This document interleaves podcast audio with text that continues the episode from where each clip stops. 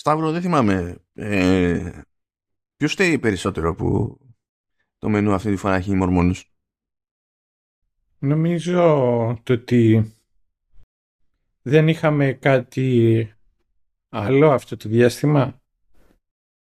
Βασικά έχουμε πολλά, αλλά να πω λιγάκι και όλα σε μένα, μέσα στο μυαλό μου πώς λειτουργεί η όλη φάση. Είναι το ότι, ξέρεις ρε παιδί μου, αναδιαστήματα μπορείς να κάνεις διαφορετικές ε, σειρές, με σειρές που έχουν πολλούς κύκλους και μου αρέσει να κάνουμε και εναλλαγές, ξέρεις, να πιάνουμε μεγάλα franchise, αλλά μετά να πιάνουμε και one shots. Και μετά αυτό το οποίο μου άρεσε και ένας από τους λόγους για τους οποίους πιάσαμε τους μορμόνους είναι διότι όταν κάναμε το, το Chip and Dales μία από τις εναλλακτικές μας ήταν οι μορμόνοι. Ξέρεις, το, το συζητάγαμε εκεί τι να κάνουμε Chip and Dale ή μορμόνους.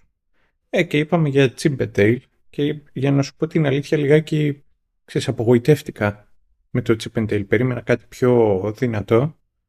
Ε, και λέμε τώρα αφού έχουμε έτσι ένα κενό, hm, ας πιάσουμε λέω λιγάκι τους μορμόνους. Πάμε, πάμε για το, για το Under the Banner of Heaven λοιπόν. Είναι mini series, είναι μια και έξω.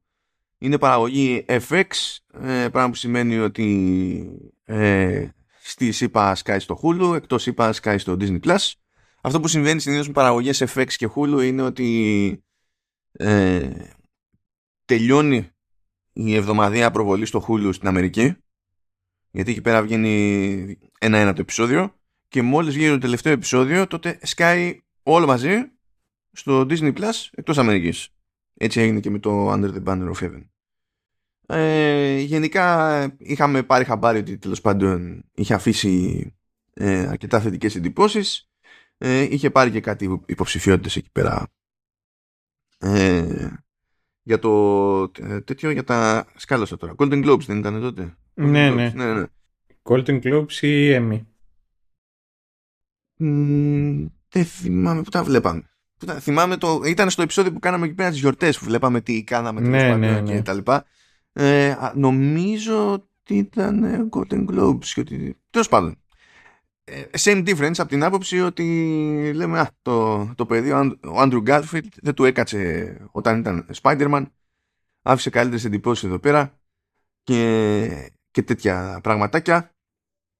Και λέμε να καθίσουμε είναι και λίγο true crime διότι ναι μεν βασίζεται σε βιβλίο αλλά το βιβλίο του John Krakauer υποτίθεται ότι προσπαθεί να συμμαζέψει πραγματική ιστορία δεν τα σπάει το επώνυμο Krakauer ναι Δηλαδή, ξέρεις, βλέπεις Κρακάουερ και λες αυτός ο τύπος έγραψε ένα βιβλίο. Μένα ρε φίλε με ψήνει. βλέπεις, εγώ, να... βλέπεις Κρακάουερ, βασικά αν ο Κρακάουερ ήταν όνομα που μου πετύχαινε στην, στην Αργεντινή, λες το πιάσαμε το υπονοούμενο. Αλλά ευτυχώς έρθει στη, στις Ηνωμένες Πολιτείες. Ε, έχει πλάκα ο Κρακάουερ, διότι έχει βγάλει διάφορα βιβλία που έχουν καταλήξει να γίνονται ταινίες ποικιλοτρόπως. Δηλαδή έχει γίνει το Into the Wild νομίζω στην κινηματογραφική μεταφορά πρωταγωνιστούσε ο Εμίλ Χίρις, αν θυμάμαι καλά. Ε, έγινε τηλετενία το Into Thin Air που, που πάλι τέλος πάντων ε, πάλι. Έχει να, να κάνει τέτοιο με, με αναρρίχηση. Που είναι και σκάλαμα του Κρακάουερ και έχει να κάνει και με μια υπόθεση στην οποία ήταν και εκείνο εκεί. Δηλαδή δεν ήταν ότι μαζεύω την ιστορία κάποιου άλλου ας πούμε. Ε, έγινε τηλετενία. Μετά υποτίθεται ότι στο βιβλίο βασίστηκε το, το Everest της Sony Pictures. Ε, και γενικά παίζανε διαφωνίες εκεί πέρα ε, οι πραγματικοί δηλαδή συμμετέχοντες είχαν διαφωνίες μεταξύ τους. Η, η προσέγγιση στην κάθε ταινία ε, είχε τη δική της διαφωνία τη δική της διαφορά, χαμούλης. Ε, μετά έγραψε το Under the Banner of Heaven που και αυτό προκάλεσε κάποιες αντιδράσεις αλλά αυτό προκάλεσε αντιδράσεις σχεδόν αποκλειστικά από τους μορμόνους οπότε ναι. ε, την τελείωσα τη σειρά και σήμερα πριν γράψουμε είχα λιγάκι ξέρεις κενό και λέμε τι να καταπιαστώ, τι να δω, τι να δω, τι να δω και κάθισα και είδα reaction videos. Reaction είδα reaction videos και ex-mormons Α. και από legit μορμόνους. OK, okay, καλά πέρασες. Ωραία ήταν. Είχε τζερτζέλα και το ένα και το άλλο. Αλλά να, να, να πω και, τη, και του λόγου του αληθές, υπήρχε ένα-δύο στιγμιότυπα εκεί που λέγανε οι Μορμόνοι ξες γκρινιάζαν για πολλά πράγματα χωρίς να χρειάζεται, που, με τα οποία διαφωνούσα το ότι γκρινιάζαν. Αλλά υπήρχαν και άλλα με τα οποία γκρινιάζαν και είχαν δίκιο ρε φίλε. Δεν τα λέγανε και λάθος. Ε, γι' αυτό κάνω αυτή την αναφορά στον Κρακάουερ, διότι άσχετα με το τι μπορεί να είναι στραβό και τι δεν μπορεί να είναι στραβό, ε, διαβάζοντας απλά τι βιβλία έχει βγάλει και ποια ήταν η συζήτηση γύρω από τα βιβλία, ε, σχεδόν οτιδήποτε έχει γράψει έχει προκαλέσει κάποιο είδους αντίδραση και κόντρα. Οπότε το, να το έχετε αυτό στη, στην άκρη του, του μυαλού σας, έτσι, σαν, σαν λεπτομέρεια. Uh, τώρα υποτίθεται ότι το Under the Banner of Heaven ε, βασίζεται στο σχεδόν ομώνυμο βιβλίο. Το βιβλίο δηλαδή λέγεται Under the Banner of Heaven A Story of Violent Faith ε, και έχει, ε, έχει να κάνει μια υπόθεση του 1984 ε, στη, στην πολιτεία της Ιούτα που υποτίθεται ότι έτσι κι αλλιώς εκεί πέρα είναι η ψηλότερη πυκνότητα σε, σε μορμόνους αν δεν κάνω κάποιο συγκλονιστικό λάθος. Όχι. Ε... Εκεί και μετά έχει και πολλούς μορμόνους στην Νότια Αμερική που μου έκανε εντύπωση. Εντάξει, τώρα... Εδώ, εδώ έχει πολλούς Ευαγγελιστές στη Βραζιλία, βέβαια, βέβαια. to be fair, to be fair, έτσι. Άλλη βλάβη οι Ευαγγελιστές στις Ηνωμένες Πολιτείες, άλλη βλάβη οι Ευαγγελιστές στη, στη Βραζιλία. Όπως έχουμε κάποιους Ευαγγελιστές και εδώ στην Ελλάδα. Και δεν πετάγεται κανένας. να μοιάζει με Ευαγγελιστή Αμερικανό. Είναι, λες, τέλος πάντων, OK. Okay. υπάρχει τι σου, σου έχω πει ποτέ το story που ήμουν πανεπιστήμιο και σκάγανε Ευαγγελιστές να μου κάνουν κατήχηση. Ωραία φίλε. Για σκέψη όμως, αυτοί, και αυτοί όπως και οι Μορμόνοι το κάνουν και είναι φάση ξέρω εγώ υποχρεωτικό. Για φαντάσου ξένα. Δεν ξέρω. Ήταν εκεί μια κοπέλα η οποία ήρθε και μου έκανε. Και πώς περάσατε; Ή, ε, ήταν σε, ένιωσα εκεί ότι έπεσα σε χάνιποτ. Αποκλείεται να έπαιξε ρόλο αυτό στην επιλογή των απεσταλμένων. Αποκλείεται. δεν το δέχομαι. Δεν το δέχομαι. Όπως δεν το δέχομαι και στην περίπτωση της ΚΝΕ, που είναι η μόνη περίπτωση που έχει προσπαθήσει κάποιος να μου κάνει κατήχηση. και είχαμε περάσει πάρα πολύ καλά εκεί πέρα. Πάρα, πάρα πολύ καλά. Ήταν. εντάξει, κο, κονέ με κνέ. Έρχεται τώρα το. Εγώ πόσο. Δεν θυμάμαι πόσο ήμουν, αλλά ήμουν μεγαλύτερος της. Έρχεται εκεί πέρα ένα κοριτσάκι και αρχίζει και μου λέει κάτι random stuff και προσπαθεί να με ζωρίσει. Ε, και μου Σου λέει... μίλησε για φιλοσοφία. Ε, το, το, πήγε, το πήγε και εκεί, αλλά πώς το πήγε; Επειδή μου λέει κάτι μπουρδες, ε, ε, ο, ο κομμουνισμός ορίστε βλέπεις πως είναι ε, το κράτος πρόνοιας ξέρω εγώ και αντροφανοκευτική περίθαλψη και τα λοιπά στην Κούβα και, και τα λοιπά και ορίστε ενώ στα καπιταλιστικά κράτη δεν είναι έτσι λέω yes hello Canada Απλά μια, μια αναφορά λέω που δεν, κατευθείαν λέω δημιουργεί ένα πρόβλημα στη θεωρία σου ότι ε, μόνο με το κομμουνισμό τα βλέπουμε αυτά στον πλανήτη. Οπότε μήπως δεν είναι αυτό, μήπως είναι κάτι άλλο κτλ. Και, και μόλις άρχισε να ζωρίζεται εκεί πέρα, μου λέει με υφάκι. Εμένα που με βλέπεις, έχω διαβάσει Πλάτωνα. Και λέω τι θες να, τι περιμένεις να κάνω Ναι, Τώρα. αυτό την ερώτηση και τι, τι εννοείς με αυτό; Ναι, ναι, μου λέει, ε, κοίταξε να δεις, εσύ λέει μπορεί να είσαι ανιστόρητος. Τι, τι, είναι, είναι από τα χειρότερα πράγματα που μπορεί να μου πει άνθρωπος, γιατί δεν δηλώνω ιστορικός, προφανέστατα. Αλλά ας πούμε ότι έχω μια υγιή απόσταση. Υγιή απόσταση από το concept του ανιστόρητου.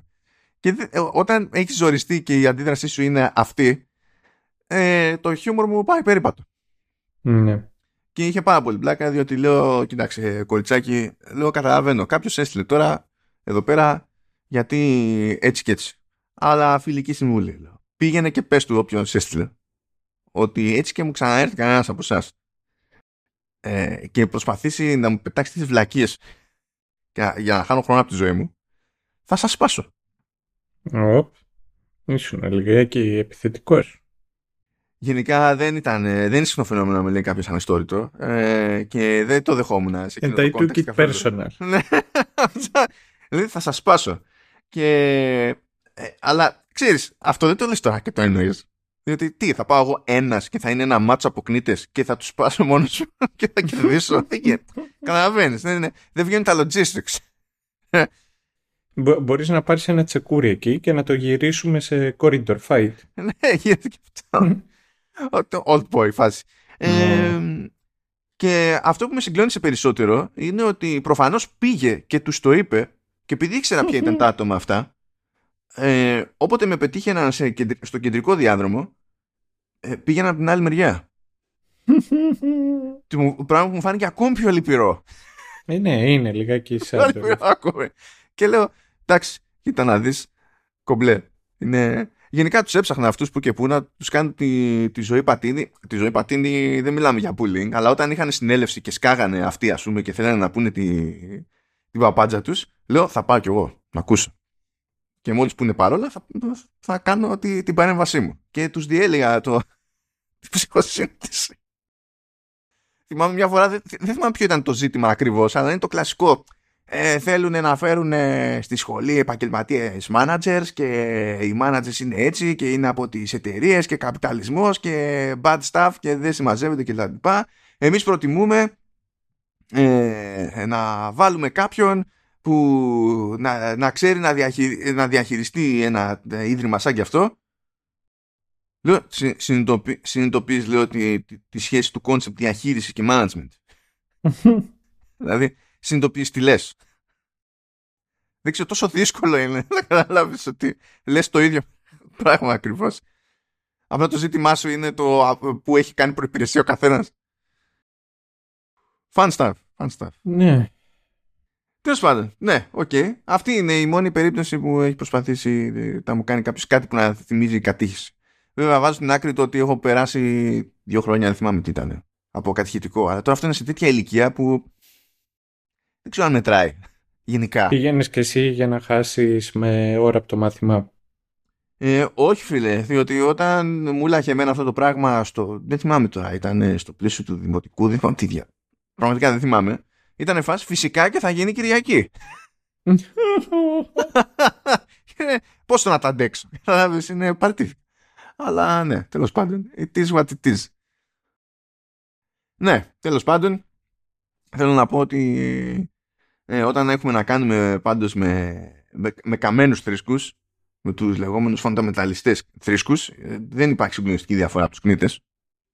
Ναι, αυτό είναι αλήθεια έτσι, στη, στη, στην προσέγγιση γενικά σε μια συζήτηση στο ποιόν ναι, και το θέτεις και σωστά γιατί ξέρεις με φανταμεταλιστή μπορεί να μην έχει κάποιο σε τριβή αλλά με κνήτη στανταρ έχουν περισσότεροι. Ναι, τουλάχιστον Ελλάδα είναι πιο, πιο πιθανός αυτό το πράγμα. Α, έχω περάσει τέλεια με κνήτη και σε, και σε εκλογές. Α, ήσουν εφορευτική. Ναι, ναι, ναι, ήμουνα, ήμουνα εφορευτική και είχε, είχε στείλει το κουκουέ ένα κνήτη. Και καλά, κλασικά είχε στείλει η Νουδού ένα τυπάκι πέρα γραφικό, είχε στείλει τότε το Πασόκ έναν άλλο πιο γραφικό κτλ. Ένας υποψήφιος φίλο είχε σκάσει με κάτι μπράβους και κοιτάζαν τα ψηφοδέλτια και πήγε να μου την πει ένας γιατί τα ψηφοδέλτια είναι έτσι. Γιατί όταν έφτιαχνα εγώ τους πάκους, αυτά τώρα είναι κάτι χαρτιά της πλάκας. Και αν πας και να τα κουμαντένεις με ταχύτητα, το πιο εύκολο πράγμα στον κόσμο είναι να κοπείς. Α, Papercut. Ναι. Για πες μου για τους Linkin Park. Ναι. και, και κάπου ρε παιδί μου εκεί πέρα που έκανα παπά που και που έπαιζε Papercut. Ε, και τώρα σε κάποια ξέρεις γονίτσα έμενε ένα ίχνος ξέρω εγώ από αίμα και έρχεται ο μπράβος και μου λέει ε, αυτό είναι σημαδεμένα. Τι σημαδεμένα ε, του λέω. Και πες τους μπορείτε για να με κλωνοποιήσετε. λέω φίλε, λέω κόπηκα να βλέπεις τα χέρια μου, κόπηκα. Υπονοείς τι δηλαδή, ότι για να σπρώξω το κόμμα της προτίμησής μου, που άμα δεις εδώ πέρα τα σημάδια δεν είναι σε συγκεκριμένα κόμματα καν, για να πεις ότι αποφάσισα ότι θα ματώσω για το κόμμα. Είσαι τρελός, του λέω. Πας καφί από εδώ. Και λέει εδώ που είναι ολόκληρος πάκο και έχει λίγη τσάκιση. Λέω, βλέπεις τι χαρτί είναι αυτό. Ναι. Ξέρεις πώς μεταφέρονται εδώ. Όχι. Σε φορτηγά, του λέω. Ε, όλο αυτό είναι από ένα πάκο που είχε απλά κάτσει στραβά στο φορτηγό. Ε, γιατί έχεις και με πρίζεις, του λέω, από τη στιγμή που δεν καταλαβαίνεις Χριστό για αυτό το πράγμα. Mm. Τι, τι έχεις, τι έχεις λέω εδώ πέρα. Τέλος πάντων, τώρα Ναι, και ήταν εκεί πέρα ο, ο Κνήτης και ρε φίλε, ήταν δύσκολο να μείνω ξύπνιος. Είχα πάει εφορευτική τώρα να φάω ολόκληρη μέρα από το, από το ξημέρωμα μέχρι τη νύχτα. Είχα πάει με μία μισή ώρα ύπνο. Α, κάτι ήταν meant to happen. Ναι, σε διάλειμμα για να μείνω ξύπνιος είχα πεταχτεί, είχα φτιάξει άπειρους πάκους και δεν υπήρχε θέμα. Ε, πετάχτηκα σπίτι και έφερα αντιές και βάζα να παίζω Nintendo για να μείνω ξύπνιος. και κάπως έπρεπε να την παλέψω ρε παιδί μου σε όλη αυτή τη φάση. Οπότε εντάξει, εκεί ήμουν τραγικός. Εκεί ήμουν τραγικός. Πιάνω το κνήτη, του λέω «Ε, φιλαράκι να σου κάνω μια ερώτηση. Μου λέει, του λέω πιστεύεις. Μου λέει τι είναι. Λέω, ξέρω εγώ. Σε, σε ό,τι. Λέω το ζήτημα μου δεν είναι να μου πεις αν είσαι χριστιανός ή όχι. Ό,τι να είναι, whatever, αλλά πιστεύεις. Σφίγγεται. Ω, λέω, εδώ είμαστε. Εδώ είμαστε. Γιατί του έχουν πει, του έχουν εξηγήσει την ΚΝΕ ότι και καλά δεν πρέπει. Αλλά για να σφίγγεται, μάλλον έχει κάποιο έτσι εσωτερικό conflict το, το παλικάρι. και μετά πολλά λέει, ε, εντάξει, χριστιανός. Οπότε λέω κλασικά, ξέρω εγώ, όπως όλοι, ε, ε, όπως ήθισε τους χριστιανούς, ε, ελπίζει ανάσταση νεκρών, ιστορίες, αυτό και μπλα μπλα, τη βασιλεία των ουρανών και σου ξεμούξε ματελάκια. Ε, μου λέει, ναι. Και λέω, πώς την παλεύεις, λέω, που η απότερη ελπίδα σου είναι για κάποιο είδους, λέω, βασιλεία. Το, πώς το συνδυάζεις, λέω, με το υπόλοιπο; και με παγώνει. Παγώνει. Ε, εκεί πέρα δυστυχώς, δυστυχώς, έτσι, ξαφνικά με εκτίμησαν οι εκπρόσωποι Νουδού Πασόκ. Οπότε άρχισαν να, να μου μιλάνε πολύ πιο φιλικά και δεν ήταν αυτός ο στόχος μου. όλους, όλους μακριά. Αλλά την έγειρα λίγο την κουβέντα, ειδικά με τον τυπά του Νουδού, γιατί άρχισα να λέει ότι ο γιος του έπαιζε Lineage, οπότε το γυρίσαμε στο Lineage. Και το, τι, τι; Τι έκανε ο γιος του; Lineage. Δεν θα το πω εγώ λάθος επειδή είστε στη σκουλή. Lineage. Lineage 2. Εντάξει, άντε. Ναι. Τέλος πάντων, ναι. Μια χαρά πάει για αυτό το επεισόδιο του Ουρανούς. Ναι, ναι. Ε, κλασικό επεισόδιο. Γεια. Λοιπόν, ε, ξέρω εγώ, ας πάμε εκεί πέρα να πούμε ποια είναι η ομάδα η κεντρική ιδέα, βρε, αδερφέ. Ε, λοιπόν, το, το βιβλίο και η σειρά ε, καταπιάνονται με ένα διπλό φωνικό που έπαιξε το 1984. Ανοίγουμε και στην ουσία ε, βρίσκεται δολοφονημένη η Μπρέντα Λάφερτη μαζί με, τη, με, το μωρό της τη, την Έρικα. Είχαν, είχαν κόψει το λαιμό και, και, και της μάνας και του, και του μωρού. Fun stuff. Ε, και ένα από τα χαρακτηριστικά του βιβλίου που ακολουθεί και η σειρά ε, είναι ότι επειδή το δίδυμο των αστυνομικών που έχει αναλάβει την υπόθεση στην ουσία είναι ένας ε, που είναι Ινδιάνος και ένας που είναι Μορμόνος και τα θύματα είναι Μορμόνοι σε μια κοινότητα που γενικά όλοι είναι Μορμόνοι ή τουλάχιστον αυτό είναι το default ε, ζορίζεται ο, ο μορμόνος αστυνομικός που είναι και καλά ο, ο Άντρου Γκάφιλντ ως Τζεμπ Πάιρι. Στο, στο support έχουμε τον Γκίλ Μπέρμιγχαμ που είναι ο Μπιλ Τάμπα, ο Ινδιάνος της υπόθεσης. Και καθώς ζορίζεται ο, ο Πάιρι διότι μπαίνει στην διαδικασία να αμφισβητεί πράγματα που έχει μάθει από την εκκλησία του ε, παίζουν και κάποιες έτσι ε, κάποιοι, παίζουν και κάποιοι παραλληλισμοί ε, με, με το παρελθόν με τις ρίζες από την εποχή που δημιουργήθηκε τέλος πάντων ε, η Εκκλησία των Ορμόνων από την εποχή που διαμορφώνονταν και τα πιστεύω τους και τα δόγματά τους κτλ για να φανεί ακόμη περισσότερο η αντίθεση που παίζει στο τότε με το τώρα το τι έχει συνηθίσει να πιστεύει ο Μορμόνος ε, αλλά ε, τι μπορεί να σήμαινε ενδεχομένως αυτό στην πραγματικότητα τότε αλλά και τώρα και βασίζεται λίγο σε αυτή την κόντρα το, το πράγμα.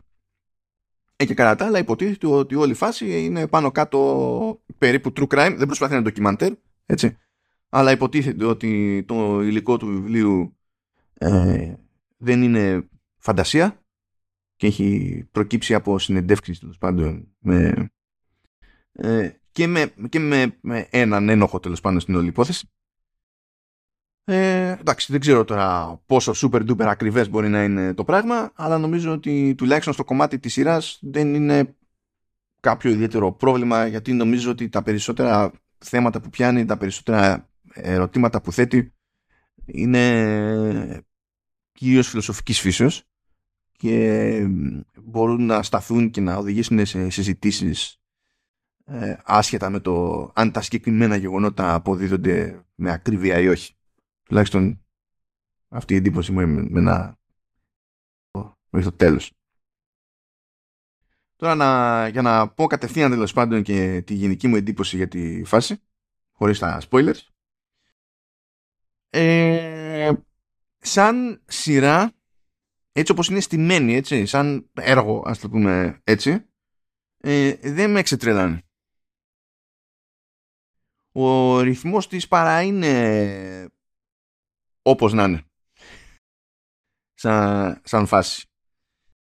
Ε, και νομίζω ότι και οι αναπαραστάσεις του παρελθόντος ε, με τον Τζόσεφ Σμιθ που είναι ο δημιουργός του δόγματος αυτού ε, και τον Brigham Young που ήταν ο number 2 και τα συναφή πάλι δεν υπήρχε λόγος να είναι τόσο σκορποχώροι σε τόσο μικρές δόσεις ε, που να πιστεύω ότι δεν διευκολύνει τον άλλο να παρακολουθήσει και να θα, θα μπορούσε να ήταν κάπως αλλιώς το, το πράγμα.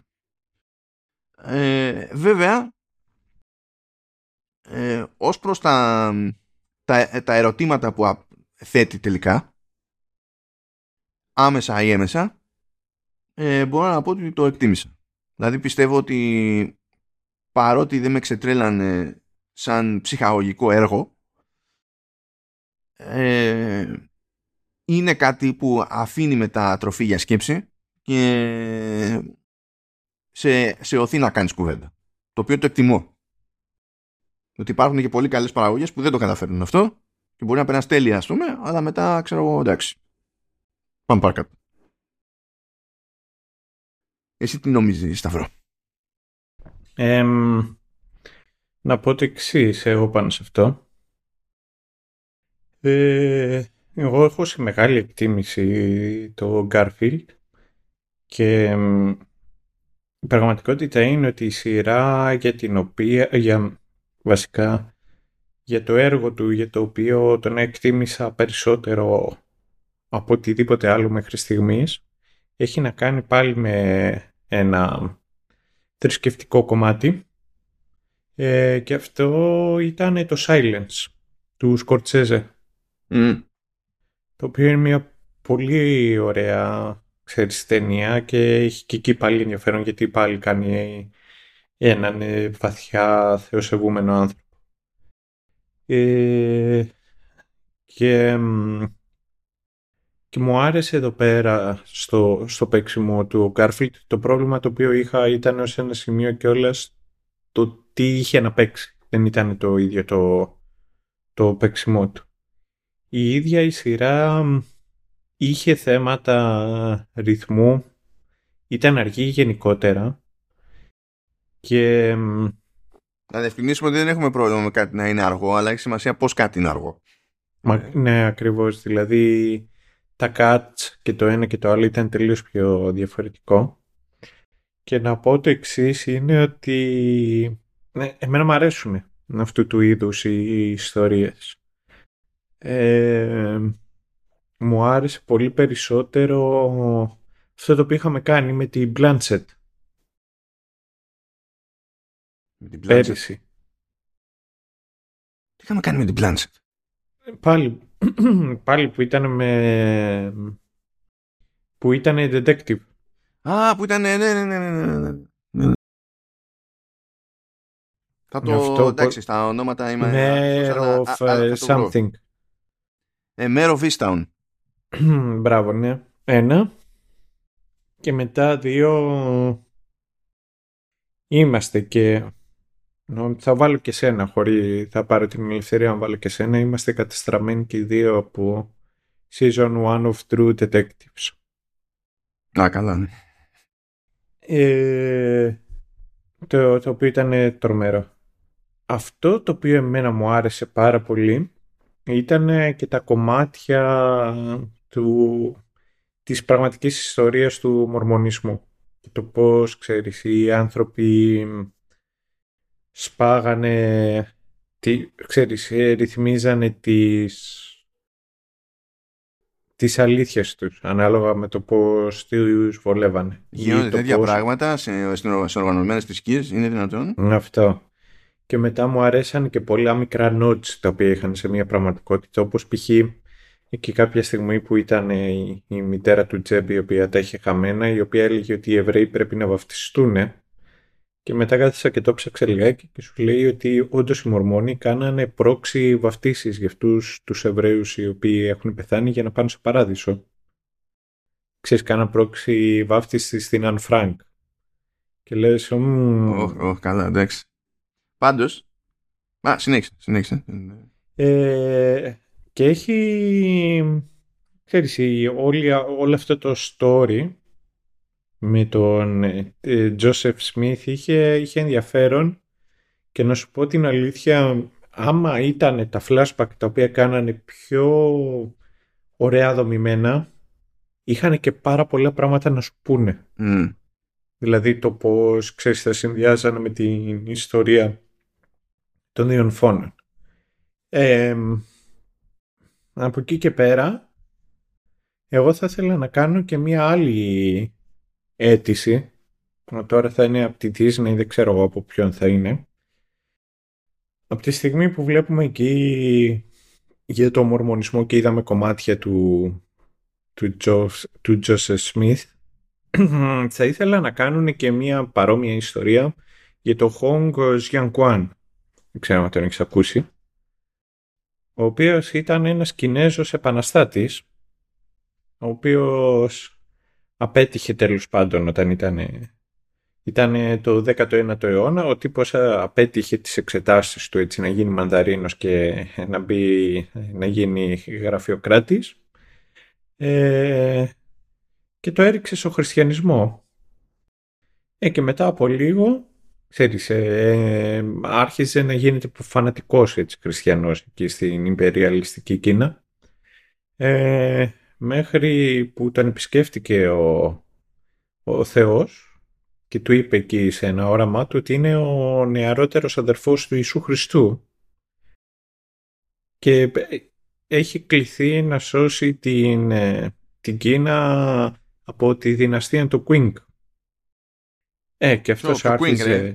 Ε; Κουίνγκ, τσιν, τσιν. Τσινγκ. Μονάχα, μονάχα το έχω διαβάσει, δεν το έχω ακούσει τσιν, ποτέ. Είναι τέτοιο. Άμα το, ε, αν, θυμα, αν δεν κάνω λάθος, έτσι όπως το έχεις διαβάσει είναι Q-I-N. Σωστά; Ναι, και ωραία. G.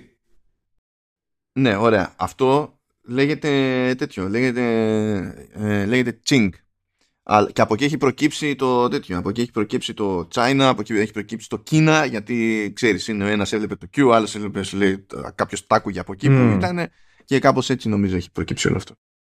Ε, και ο τύπος τέλος πάντων για να σου τελειώσω την ιστορία ξεκίνησε, ξέρεις, να, να διαδίδει αυτή την καινούργια ε, θρησκεία, η οποία ήταν κάτι μεταξύ χριστιανισμού, κινέζικων παραδόσεων και κάμπος από τις δικές του τις ιδέες και απέκτησε μια τεράστια εκεί ομάδα από ακολούθων οι οποίοι ξεκινήσαν να κάνουν μια επανάσταση και όλη αυτή η επανάσταση είναι από τις πιο αιματο, αιματοβαμμένες όχι απλά επαναστάσεις, μάλλον πολέμους στον κόσμο. Είχε 20 εκατομμύρια νεκρούς.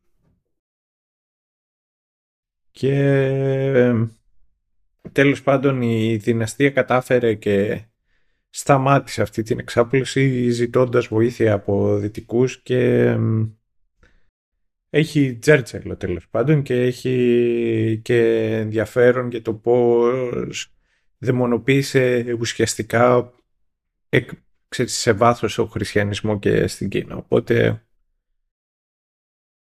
please do something about it. ναι, θα κάνει λοιπόν κάτι τέτοιο θες να κάνει Disney για Κίνα. ναι, ναι, γι' αυτό είπα. Είναι, είναι όλο μαγικό. Είναι όλο μαγικό. Ε, πάντως, να σταθώ λίγο, επειδή εντάξει, είπαμε ότι μας κάνει καλά ο Γκάρφιλντ. Ε, εγώ είμαι αυτόματα φαν του, του Gil Birmingham διότι ο ρόλος του Bill Taba είναι ο, ο, ο μόνος που μοιάζει με άνθρωπο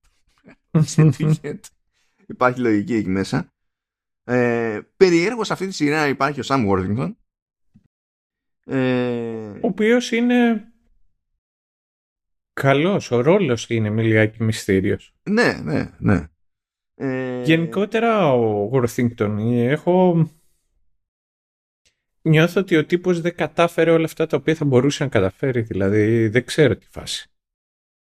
Ε, παίζει τέτοιο. Παίζει και η, ε, η Denise Γκάου, μάλλον, φαντάζομαι, που μπορεί να τη θυμάστε ως Δίντρα Μύρο στο Άντορ. Mm. Ε, Ιρλανδή είναι, είναι η γυναίκα. Είναι, είναι ψηλοάχρηστη. Έχει δύο βραβεία Λόνις Ολίβιε. Δεν υπάρχει κάποιο, κάποιο πρόβλημα. Ε, έτσι στο άσχετο πετυχαίνουμε τον Ρόρι Κάλκιν, because why not; Ε, και... Ο οποίος είναι και μορφάρα και ο ρόλος ο οποίος παίζει είναι και αυτός μορφάρα. Ναι. Καλά κοίτα, η πραγματική μορφή σαν φάση ρόλος, έτσι, ναι, είναι τέτοιο. Ο ρόλος που έχει ο γιος του Ράσελ. Ναι, ναι. Ο Βάιντ ναι. Ράσελ. Είναι, είναι, είναι κουκ. Ναι, ισχύει. Και το, και το πάει και καλά. Δηλαδή, ρε παιδί μου, τον μισή. Είναι εύκολο. Mm. Και αυτό είναι επιτυχία σε αυτό το, το πλαίσιο. Κάνει τον Dan Lafferty. Γενικά θα ακούσετε πολύ Lafferty γιατί υποτίθεται ότι όλο αυτό έχει να κάνει κυρίως με μια οικογένεια που λέγεται Lafferty. Um, δεν ξέρω αν θες να πεις κάτι άλλο γενικό σε αυτό το στάδιο. Ε, όχι, πάμε Πάμε να ξεκινήσουμε με τα spoilers εκεί για τη σειρά και μετά έχουμε για πράγματα να συζητήσουμε. Δεν πάμε, δεν πάμε να ξεκινήσουμε. Δεν πάμε να ξεκινήσουμε. Σε ενημέρωσαν λανθασμένα, φίλε Σταύρο. Ε, διότι έχουμε λίγο από το soundtrack. Ναι, άμα σου πω ότι, το, ότι μου ήταν αδιάφορο. Ναι, Πρόσεχε, λοιπόν, δηλαδή είναι... δεν, δεν παρατήρησα ούτε τίποτα. Απ' την άλλη, επειδή το ανέφερα και πιο πριν το Welcome to Chip and Dales, μου, μου έχει μείνει το soundtrack και το, το είχα πει και όταν ηχογραφούσαμε και το επεισόδιο, μου είχε μείνει και το intro. Δηλαδή κάποιος εκεί έκανε ε, το... Ξέρεις, το, αγαπούσε αυτό το οποίο έκανε. Γενικότερα τα, τα intro εγώ τα αγαπώ. Ξέρεις, προτιμώ να έχουν intro παρά να, να είναι κάτι κενό. Με εξαίρεση Υπάρχουν ε, Φερρυπίν, το, ένα, ένα, μικρό παράδειγμα είναι Breaking Bad ή Better Call Saul και αυτά μου άρεσαν και ας ήταν πιο μικρά. Υπάρχουν άλλες φορές που λιγάκι με, με κουράζουν. Φερρυπίν του Ted Lasso. Ο του Ted Lasso δεν είναι καν καλό. Αυτό ακριβώς δηλαδή. Εκεί λέω έκανε και χωρίς Η εισαγωγή του Ted Lasso πρέπει να είναι το χειρότερο κομμάτι του, του Ted Lasso. Στον ναι, ισχύει. Ε, με, και απ' την άλλη είναι τώρα νομίζω το Welcome to the Chip and Dales είναι από αυτά τα οποία μου έχουν κάνει περισσότερο κλικ με αυτό το οποίο έχω πιο ψηλά από όλα τα άλλα ήταν το Peacemaker. Δηλαδή το Peacemaker εντάξει, τα σπαγεί. Λοιπόν, κοίτα το να, να δεις τι γίνεται. Ε, και εγώ αδιαφόρησα καθώς έβλεπα τη σειρά. Συνειδητοποίησα ότι αυτό, γι' αυτό φταίει λίγο ο τρόπος τον οποίο χρησιμοποιήθηκε η μουσική στη σειρά. Το συνειδητοποίησα ακούγοντας το σχετικά μικρό soundtrack, έχει 7 κομμάτια όλα και όλα, είναι 37 λεπτά. Από το ότι από τα 7 μου κάνει καλή εντύπωση τα, τα 3 είναι καλό ποσοστό. Αν τα βάλουμε κάτω. ε, ήταν λες και τα άκουγα για πρώτη φορά ρε, όταν άκουγα το soundtrack. Ε, έτσι, όπως είχαν χρησιμοποιηθεί μέσα, δεν, δεν μου, τίποτα, δεν μου θύμιζε τίποτα. Δηλαδή άκουγα soundtrack αφού είχα δει τη σειρά και δεν το συνέδεα με κάποια σκηνή μες στο κεφάλι μου, ας πούμε. Δεν μου θύμιζε τίποτα. Mm. Ε, και λέω κάτσε να δω, γιατί πριν το ακούσω, αφού είδα τη σειρά, λέω καλά, ποιοι αναλάβανε τη μουσική. Και έξι αισθάνομαι λίγο άσχημα. Και μετά άκουσα και λέω, α, OK. Okay. Θα ξεκινήσω από την ανάποδη Λοιπόν, ένας από τους συντελεστές δεν είναι ο John Wick, είναι ο John Wicks. Πιστεύω ότι θα περνάει καλά τα τελευταία χρόνια ο John Wicks με τους φίλους του. Ε, ο οποίος τέλος πάντων είναι περίπου καθηγητής πανεπιστημίου, αλλά κατά τα άλλα είναι, είναι στιχουργός και ντράμερ και συνθέτης. Εντάξει, μέχρι εδώ έτσι λες που να ξέρω τι να, να πάρω χαμπάρι και. και Παίζει σε γάμους. Κάνει cover, είναι κανένα cover band για, για να παίζει γάμους. Ε, το, μάλλον όχι. Και γενικά η συνεισφορά του εδώ και εκεί είναι σκόρπια και όχι, δηλαδή κατ' εξαίρεση είναι σε soundtrack ας πούμε. Κατ' εξαίρεση. Λες τέλος πάντων δεν ξέρω τι να υποθέσω. Εντάξει. Πάμε μετά. Next up είναι ο ο Τζος Άνταμ Κλινκχόφερ ο, ο οποίος ε, από το 2009 μέχρι το 2019 ε, ήταν ο κιθαρίστας των Red Hot Chili Peppers. What? Και, ναι, αυτή ήταν. Αυτή, αυτή, what? Αυτό, αυτό είναι το έτσι. Και λέω. Οκ. Ε, ε, δεν ξέρω τι είναι αυτό. Τι, τι, τι συνέβη. Ε, μετά ξανά έχει κάτι πάρε εδώ σε λέει το 20 με τους Pearl Jam. Ήταν να μπει στους Pearl Jam. Δεν πήγε ακριβώς στους Pearl Jam. Αλλά έκανε συνεργασία με τον Eddie Vedder των Pearl Jam. Ήταν λίγο περίεργο. Κάτσε γιατί μιλάμε για την Αμερική. Μήπως έχουν και draft όπως έχουν ξέρεις NBA και τα λοιπά. δηλαδή βγαίνει όποιος έχει τη, τις χαμηλότερες πωλήσεις παίρνει το υψηλότερο draft. Δεν ξέρω ε, Σταύρο. Και ο, ο main ε, είναι ο Jeffrey Allen Ament ο οποίος είναι ο μπασίστας και συνειδητής των Pearl Jam.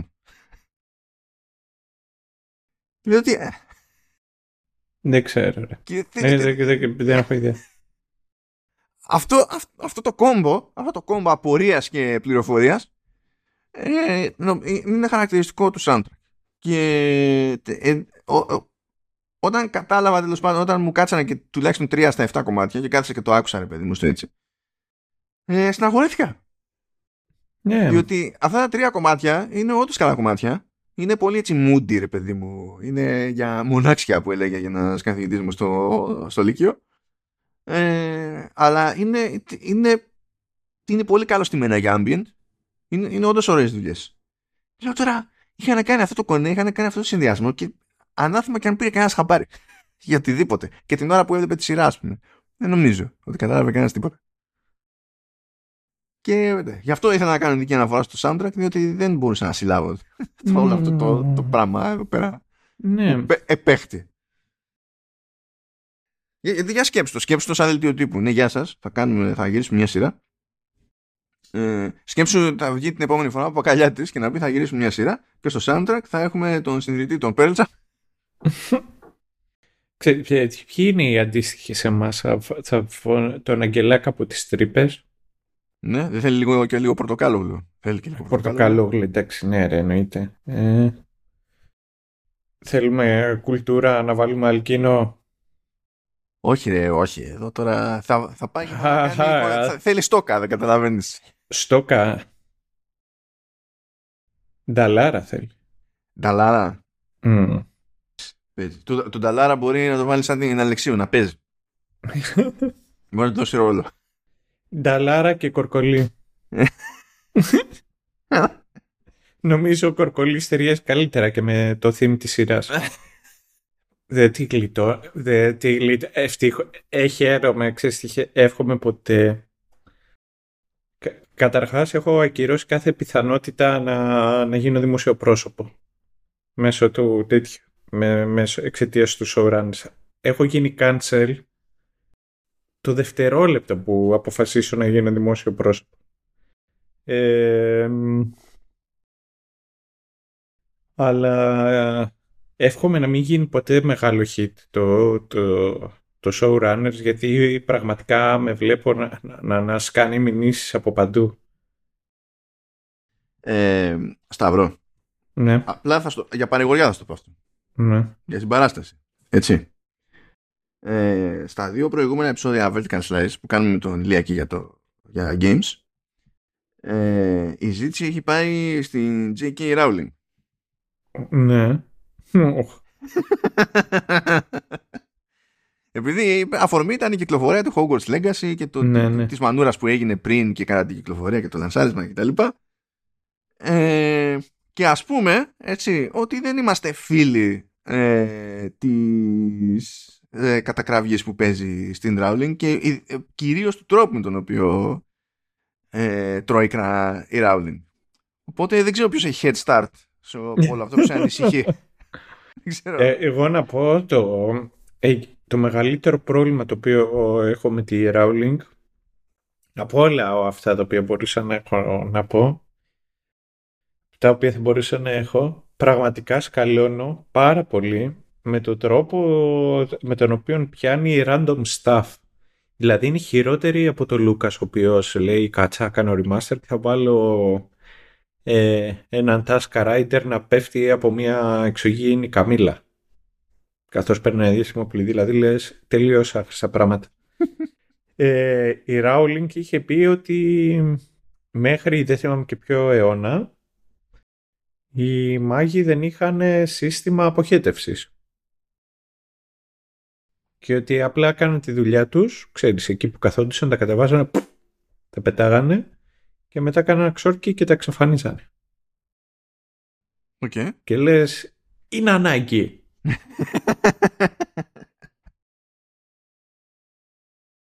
δηλαδή αυτό με, με, ενόχλησε, με έχει ενοχλήσει περισσότερο από οτιδήποτε άλλο. Άμα η φάση είναι το είναι ανάγκη να είναι επιχείρημα για πράγματα, ναι. Θα ήθελα να δοκιμαστεί κάποια στιγμή η θεωρία σου με, με τα Discord.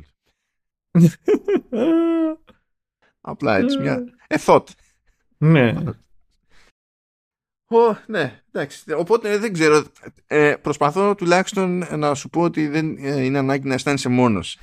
Ναι, ναι, ναι, δεν, είναι, δεν υπάρχει πρόβλημα. Οπότε να ξέρετε, παιδιά, το, όλο το, ο, το halftone εκεί πηγαίνει για κλείσιμο. Μας σε βλέπω εκεί μετά να μα αγοράζει ο Χίο και να παίζουμε μαζί του. Γιατί ρε, ρε Σταύρο, δεν είναι, δεν είναι υγιές δεν, δεν είναι υγιής σε αντίδραση το να πηγαίνεις και να απειλείς τη σωματική ακυρότητα του άλλου ε, επειδή ε, εκφράζει την ανησυχία του για τις τρύπες που αφήνει ανοιχτές ένας, ε, μια νέα νομοθετική ρύθμιση. Αυτή δεν είναι η σωστή αντίδραση. Το να απειλείς. Ναι, μα έτσι δεν πάει. είναι. Αυτό. Απλά ε, εγώ είμαι υπέρ. Ε, η βία δείχνει νιάξιμο. Το, το είδαμε και στη σειρά. Μοιάζεσαι τόσο πολύ γι' αυτό που θέλω να το προστατεύσεις. Peace was never an option. Λοιπόν, για πάμε, για πάμε τώρα να δώσουμε εκεί πέρα πόνο.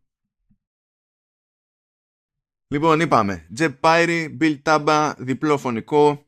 Ε, πρώτος ε, ύποπτος είναι ο Άλεν Λάφερτη, ο οποίος είναι και ο σύζυγος της, της Μπρέντα που είναι το, το ένα θύμα ε, αυτό είναι απολύτως προβλεπέ διότι ε, στην εγκληματολογία υποτίθεται ότι οι πιθανότητες είναι πάντα να το έχει κάνει ο σύζυγος οπότε όλοι ξεκινάνε από εκεί ε, και υποτίθεται ότι στη συζήτηση εκεί με τον Άλεν ε, έχουμε και τα πρώτα δείγματα ότι κάτι παίζει με την οικογένεια Λάφερτη είναι γενικά σοκ το ότι ε, εμπλέκεται το όνομα αυτό γενικότερα ε, με τέτοιο έγκλημα γιατί υποτίθεται ότι είναι σημαίνουσα οικογένεια στο, στην κοινότητα των Μορμόνων εκεί γύρω.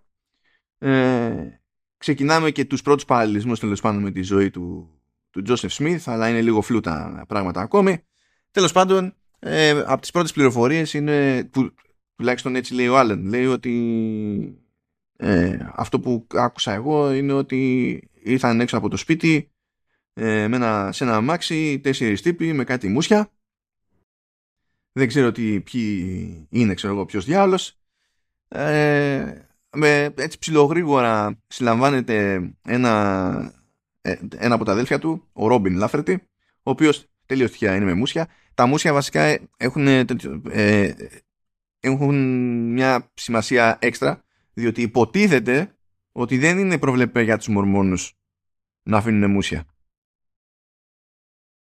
Ε, οπότε στην αρχή ο Πάιρη που ξέρει ότι όλοι αυτοί είναι μορμόνοι ας πούμε δεν το πολύ πιστεύει γιατί γενικά όταν άμα σκάσει με μούσια, ξέρω εγώ, στην περιοχή εκεί πέρα, δεν σε βλέπουν με καλό μάτι. Οπότε όλοι... Ναι, θυμήθηκα Elton John ε, και βασιλιά των λιονταριών.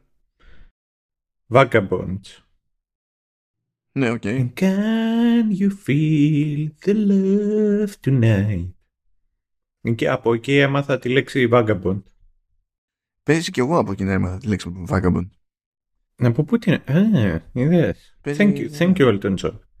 Ένα και μετά δύο εξαιτίας του Elton John ε, έμαθα ότι τα cock βγαίνουν και διαμαντένια. Γιατί αυτό ήταν το δώρο το, το οποίο τους είχε πάρει, έμεινε στο γάμο τους. Ωραία, ωραιακά δεν έφτιασα να τον κάνω τον κάφε στο πληκτρολόγιο. Ε. Ωραιακά, γιατί έπαιρνα τζούρα εκείνη. Αποδέχομαι αυτό το explicit tag. Αποδέχομαι. Δεν μπορώ να ναι. κόψω αυτό το, το, το ξέμπαρκο info. Δεν δέχομαι δηλαδή να το κόψω. Είναι κρίμα. Αυτό μπορώ να πω, να συνεχίζω, συνεχίζω την προηγούμενη σκέψη, είναι ότι γενικά έμαθα διάφορα από την καλή εποχή. Του, την καλή εποχή. Νομίζω το peak του Disney Animation στο σινεμά, που ήταν ε, τα περίπου 90s. Ακόμα και το πρώτο CD που αγόρασα ο ίδιος ήταν το soundtrack του, του Aladdin. Έλα ρε. Ε, αυτό το οποίο θέλω να πω ήταν ότι ε, είχαν έρθει οι Αυστραλέζοι στο νησί ένα καλοκαίρι και είχε έρθει ο ξάδερφος μιας φίλης μου εκεί και μιλούσα μαζί του. Ο Τζεφ. Και τα, τα συζητάγαμε και λέγαμε μαζί και λέγαμε και κάπου ακούμε το όνομα Λί και ξέρεις τραγουδό και εγώ πρίσα Λί, fabulous he. Και, και αρχίζει και αυτός και τα τραγουδάει και του λέω man, λέω, ξέρεις συζητάγαμε και στα αγγλικά, λέω να ξέρεις ε, ε, στον Αλαντίν ήταν η πρώτη συνειδητοποίηση της σεξουαλικότητάς μου. Εκεί που βγαίνει κάποια στιγμή η Τζάσμιν με τα κόκκινα και είναι εκεί λιγάκι ζορισμένη και τα λοιπά και λέω τι γίνεται εδώ αυτό μα μιλάει εκεί και λέει αυτός man same but with a Latin you know I'm gay. This is when I, I find out my sexuality oh, let's bond over this ε, κοίτα έχουν και οι rocks τη, τη γοητεία τους ναι, ισχύει. Ε, ε, εντάξει, Rocks Do It From Behind είναι γνωστό τραγούδι. είναι η, της Blizzard τραγούδι. Ω, μια χαρά πάμε, κομπλέ. λοιπόν, έχουμε εκεί πέρα ένα debate, υποτίθεται, την αρχή ενός debate για εκείνους τους παραλληλισμούς με την ιστορία των, των ορμόνων και το κατά πόσο κάποια πράγματα ε, έχουν μεταδοθεί στο σήμερα, έχουν φτάσει στο σήμερα ε, αλλοιωμένα ή όχι. Και κάνει και μια συζήτηση επειδή ζορίζεται από αυτό το έκτημα ο Πάρη πηγαίνει στο να στο πούμε αντίστοιχο πνευματικό αν και τέλος πάντων νομίζω σε αυτή την περίπτωση ήταν, ε, ήταν επίσκοπος. Ζορίζομαι όταν βλέπω επίσκοπο με κοστούμι. Ε, νομίζω ότι έχει κερδίσει το, ξέρεις, το, το Bishop ότι είναι κάποιο tag που κέρδισε ε, σε, σε online multiplayer. Έπιασε, ξέρω, ότι πλήρωσε, πλήρωσε το Battle Pass και κέρδισε ένα title, ξέρεις, είναι αυτό. Συγχωρείτε πάρα πολύ. Ε, αλλά ναι, τέλος πάντων, όπως έχει συνηθίσει ο κανένας. Και του λέει κάτι χαρακτηριστικό εκεί πέρα για κάποια πράγματα, κάποια ερωτήματα που θέτει ο, ο Τζεμπ. Και είναι κλασική περίπτωση, το έχετε ζήσει όλοι. Ε, πετάτε κάποια έτσι κάποιο δεικτικό σχόλιο, κάποια καμένη ερώτηση σε κάποιον ιερέα, ξέρω εγώ τι να είναι. Και ο ιερέας είναι εκπαιδευμένος να μην σας δώσει σαφή απάντηση, αλλά να προσποιηθεί ότι σας έδωσε σαφή απάντηση. Ε, και αν δεν, και αν δεν λειτουργήσει αυτό, αν δεν ε, λειτουργήσει αυτό, το επόμενο ακριβώς είναι το. Ε, δεν είναι όλα για να τα καταλαβαίνει ο άνθρωπος κτλ. Ε, και το αντίστοιχο, η αντίστοιχη προσέγγιση εδώ είναι. Βάζουν, αφήνουμε αυτά τα ερωτήματα στο, στο ράφι. Α, αυτό, αυτό είναι τα σπάει. Αλλά θέλω να θέλω να τραυματίσω το, τώρα το explicit tag. Εκεί. είναι ένας ιερέας τέλος πάντων εκεί στο νησί, ο οποίος κιόλας μιλάει λιγάκι έτσι, έχει λιγάκι μυστήρια φωνή. Και, ε, ε και γι' αυτό ξέρεις, πιο παιδιά, λιγότερο ευαίσθητα κτλ. Τον μου και ένα παραπάνω. Και ήταν ένας εκεί τύπος ο οποίος έχει ένα μαγαζί ένα ψιλικατσίδικο και πηγαίνει εκεί ο ιερέας και ψώνιζε και του λέει το, το παιδί ο οποίος δεν είναι ιδιαίτερα πιστός. Δεν νομίζω καν ότι είναι χριστιανός. Και συζητάει και του λέει «Πάτερ, λέει, τι με θέλατε τις προάλλες». «Λοιπόν, παιδί μου, θα ήθελα να βάλω κι εγώ νόβα για να μπορώ να βλέπω το βράδυ αυτά τα οποία θέλω, για να περνάει το διάστημά μου κτλ». Λέει «Πάτερ, λέει, το ξέρετε ότι εκεί λέει που πληρώνεις και σου έχει μπόλικα πράγμα η νόβα, ξέρεις εποχές που ακόμα το ίντερνετ δεν ήταν τόσο ταχύτητές του τουλάχιστον δεν ήταν τόσο καλές στο νησί λέει Πάτερ, λέει, μπορείς λέει, το βράδυ να ξέρεις ότι η Νόβα βάζει τσοντούλες. Λέει, όχι, πα, πα, πα, πα, εγώ δεν θέλω να τα βλέπω αυτά, είναι ακόλα στα πράγματα και δεν θέλω. Και του λέει... Όχι, δηλαδή, στα κολλασμένα θα λέγαμε. Όχι. Ναι, ναι, ναι, ναι. Και λέει, δηλαδή, λέει, εσύ τέτοιες ορμές δεν έχεις, λέει, τώρα, πάτερ, λέει, άντρα είσαι και εσύ δεν σου έρχονται τέτοιες ορέξεις να, να θες να βαρέσεις μία κάτι τέτοια λέει όχι ούτε νιώθω εγώ μια τέτοια επιθυμία κάνω προσευχή και αυτή η ζεστασιά η οποία νιώθω στα λαγόνια μου ανεβαίνει προς τα πάνω και γίνεται πνευματική, πηγαίνει μέσα στο μυαλό μου για την αγάπη του Κυρίου μας. Λέει, κατάλαβα, λέει, σε έχει φαρέσει μαλακία στον εγκέφαλο. Εγώ μένει στο πάτερ δεν θέλεις ποτέ εσύ να βαρέσεις μία. Μια πω ότι είναι τούμπαν αυτό το επεισόδιο, παιδιά. Είναι... Ελπίζω να μην έχει πνιγεί κανένας μέχρι στιγμής.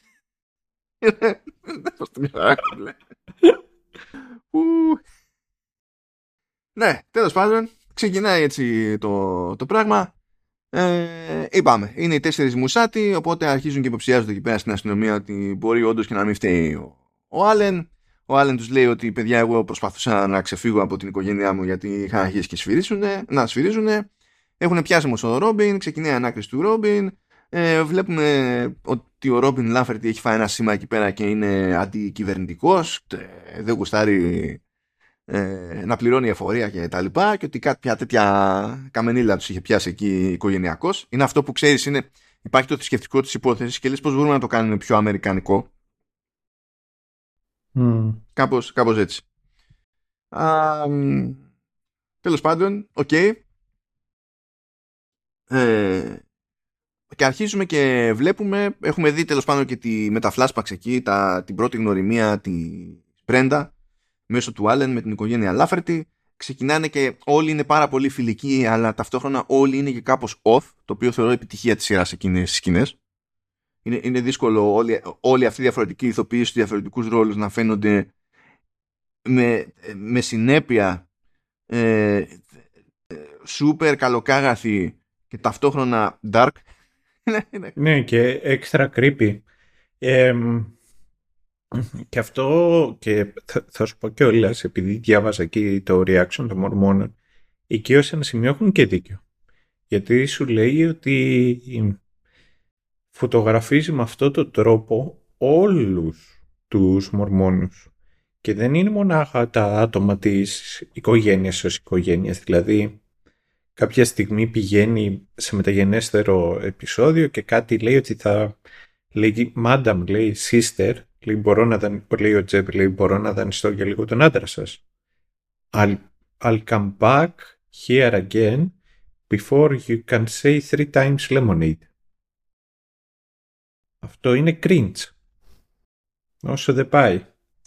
Και ξέρεις, ε, έχεις πολλούς λόγους να, να τους χαρακτηρίσεις, αλλά από ένα σημείο και έπειτα παρά ήταν cringe. Εκτός αν όντως έτσι είναι. Δεν ξέρω αν είναι έτσι, αλλά επειδή γενικά ε, όλες αυτές τις φαϊνές ιδέες που είχαν ε, για καινούργια παρακλάδια του χριστιανισμού και τα λοιπά στην Αμερική συχνότερα από όσο θα θεωρούσα λογικό συνδέονται με τον Βρετανικό πουριτανισμό δεν το λες και αδύνατο. Ναι, ισχύει. Αυτό είναι το θέμα. Ε, έχω, έχω έτσι, είναι από τα σταθερά πιστεύω μου ότι από τις χειρότερες εξαγωγές Βρετανικής αυτοκρατορίας ήταν ο πουριτανισμός.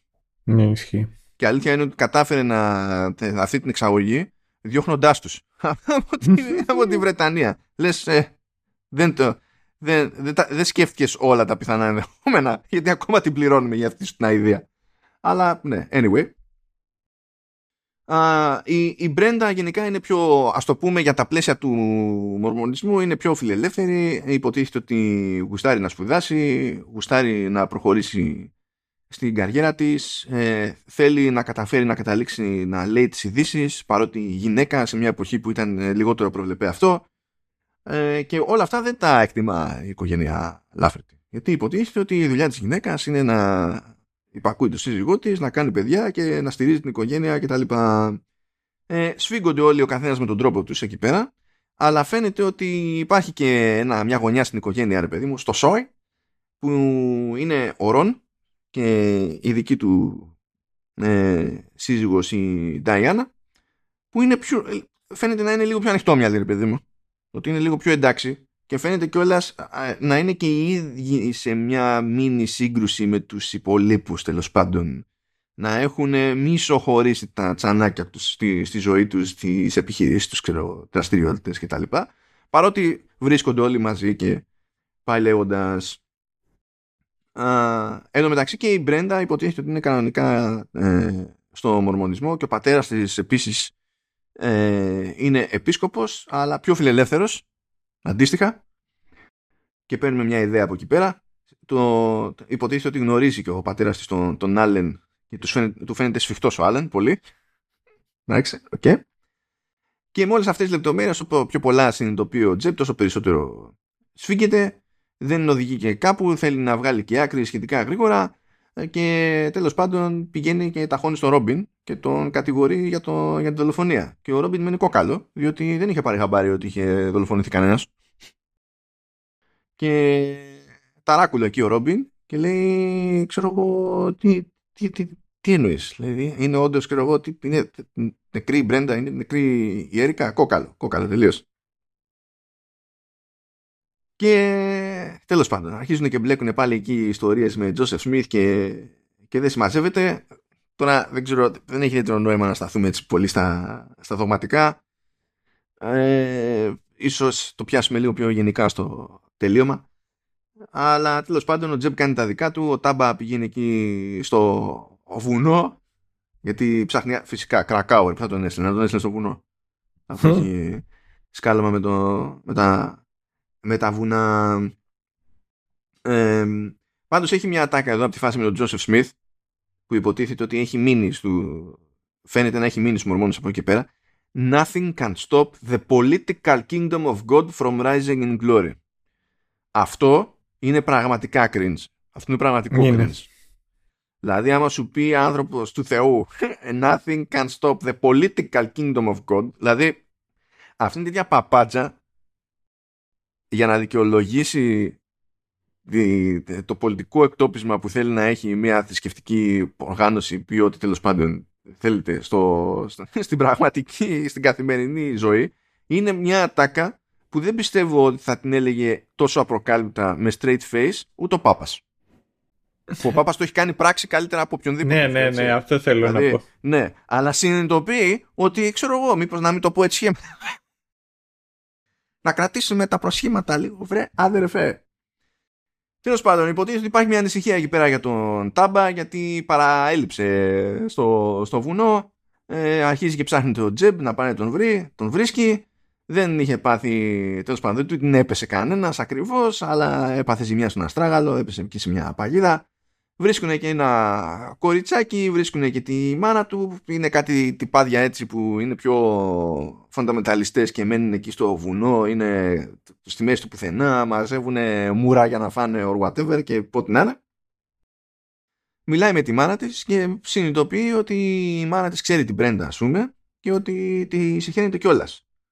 Και πετάει και κάτι θεωρίες ότι για το ξεχώρισμα των ξερών από τα, από τα χλωρά και Blood Atonement και τα συναφή. Και Blood Atonement υποτίθεται ότι είναι κάτι συγκεκριμένο για τους μορμόνους. Κάτι που οι σύγχρονοι μορμόνοι, οι μη τέλος πάντων σκαλωμένοι, ε, έχουν αφήσει στην άκρη. Είναι η θεωρία τέλος πάντων ότι κάποια αμαρτήματα είναι τέτοια που ο μόνος τρόπος ε, για μετάνοια τέλος πάντων είναι να χυθεί το αίμα εκείνου που διέπραξε τη, την αμαρτία. Ναι. Ωραία, ναι, θα πεις τέλος πάντων. Για, έτσι, για, για, για καλοσυνάτη Είναι, είναι, είναι πολύ viking αυτή η προσέγγιση. Ισχύει. Ναι. Δηλαδή είμαστε ένα κομμάτι πριν από το Blood Eagle. Άρα τέλος πάντων, άλλη συζήτηση. Παίρνουν χαμπάρι τον Σαμ που είναι ο Κάλκιν. Ε, τον μαζεύουν και αυτόν. Αυτός τρώει κάτι σήματα εκεί πέρα. Βουλιάζει μόνος του. Την έχει δει ότι είναι άγγελος εκδικητής του Θεού. Ότι έχει μια λίστα και πηγαίνει όνομα-όνομα και τους φάζει. Ε, υποστηρίζει ότι αυτός έφαγε τη, την Μπρέντα και τη μικρή Έρικα. Ε, και καθώ τα ουρλιάζει αυτά στο τμήμα, τα ακούει ο Ρόμπιν που είναι στο άλλο και ε, είπαμε δεν ήξερε για την τηλεφωνία. Ε, του τάπε ο Τζεμπ, αλλά φαντάζομαι δεν τα πολύ πίστεψε. Και όταν άκουσε τον αδερφό του να τα ρουλιάζει αυτά τα πράγματα, τότε παθαίνει νέο σοκ και ξαναρωτάει τον Τζεμπ αν είναι όντως αλήθεια όλα αυτά που ακούει από τον, από τον αδελφό του. Έτσι λέει, ναι, πακέτο. Οπότε μ, γίνεται η κουβέντα για αυτή τη λίστα, από πού και ως πού υπάρχει αυτή η λίστα, ποια άλλα ονόματα περιλαμβάνει αυτή η λίστα. Ε, και με τα πολλά καταλήγουν στο ότι σε αυτή τη λίστα είναι και δύο οικογένειες. Ε, και η μία μάλιστα είναι άλλο επισκόπο. Ε, τέλος πάντων έχουμε δει, ε, έχουμε, βλέπουμε τα οικογενειακά του Τζέμπ έτσι να ζορίζονται βλέπουμε ότι έτσι κι αλλιώς έχει, μια, έχει τη μητέρα του που μένουν μαζί ε, με την οικογένειά του ε, είναι με δύο κοριτσάκια η σύζυγός και, και η μητέρα του αλλά τα έχει χαμένα, έχει πάσχει από γεροντική άνοια ε, έχει ένα επεισόδιο εκεί πέρα και την κάνει από το σπίτι και δεν ξέρει που είναι και τα λοιπά. Μετά πολλά τη βρίσκουν και τα συναφή. Ζορίζεται ρε παιδί μου Τζεμπ, πηγαίνει στο πνευματικό του επίσκοπο πάλι εκεί πέρα. Και του λέει τι, τι, τι να κάνω γιατί θέλω να τη φροντίζω και τα λοιπά αλλά δεν, μπορώ, δεν ξέρω πώς να το διαχειριστώ ξέρω εγώ ε, για να τη προστατεύσω και τα λοιπά. Και έχουμε εκεί τον, τον επίσκοπο και λέει κάτι λαχταριστά. Λέει ε, εντάξει μπορείς να της δώσεις ε, ψυχοφάρμακα. Ε, είναι μια συμβουλή που περιμένει κάποιος από επίσκοπο. Ε, και το ντύνει μετά και λέει: Ε, εντάξει, ως γνωστόν, οι, οι, οι γυναίκες έχουν, έχουν ε, γενικότερα πρόβλημα με την, έχουν περισσότερα προβλήματα με τη διαχείριση των συναισθημάτων. Η οντική άνοια καραγκιόζη. Ποια συναισθήματα βρε βλήμα. Αλλά όλο αυτό είναι στο πλαίσιο του χτίζουμε ξέρεις, το κόνσεπτ ότι η, η εκκλησία ε, κοιτάζει και τις εντυπώσεις και το συμφέρον της και, και τα συναφή και ταυτόχρονα σου ρίχνει το βάρος για όλο αυτό το κόστος των δικών της επιλογών σε επίπεδο διοίκησης πάνω σου. Anyway, ε, έχουμε δει σε άλλες φάσεις ότι ο, ο, ο πατριάρχης της οικογένειας Λάφερτη, ο, ο πατέρας των αυτών αδελφών τέλος πάντων, ο Άμον, ότι είναι στραβόξυλο. Άμον δεν είναι Αίμον, δεν είναι Ταργκέριαν όλοι αυτοί.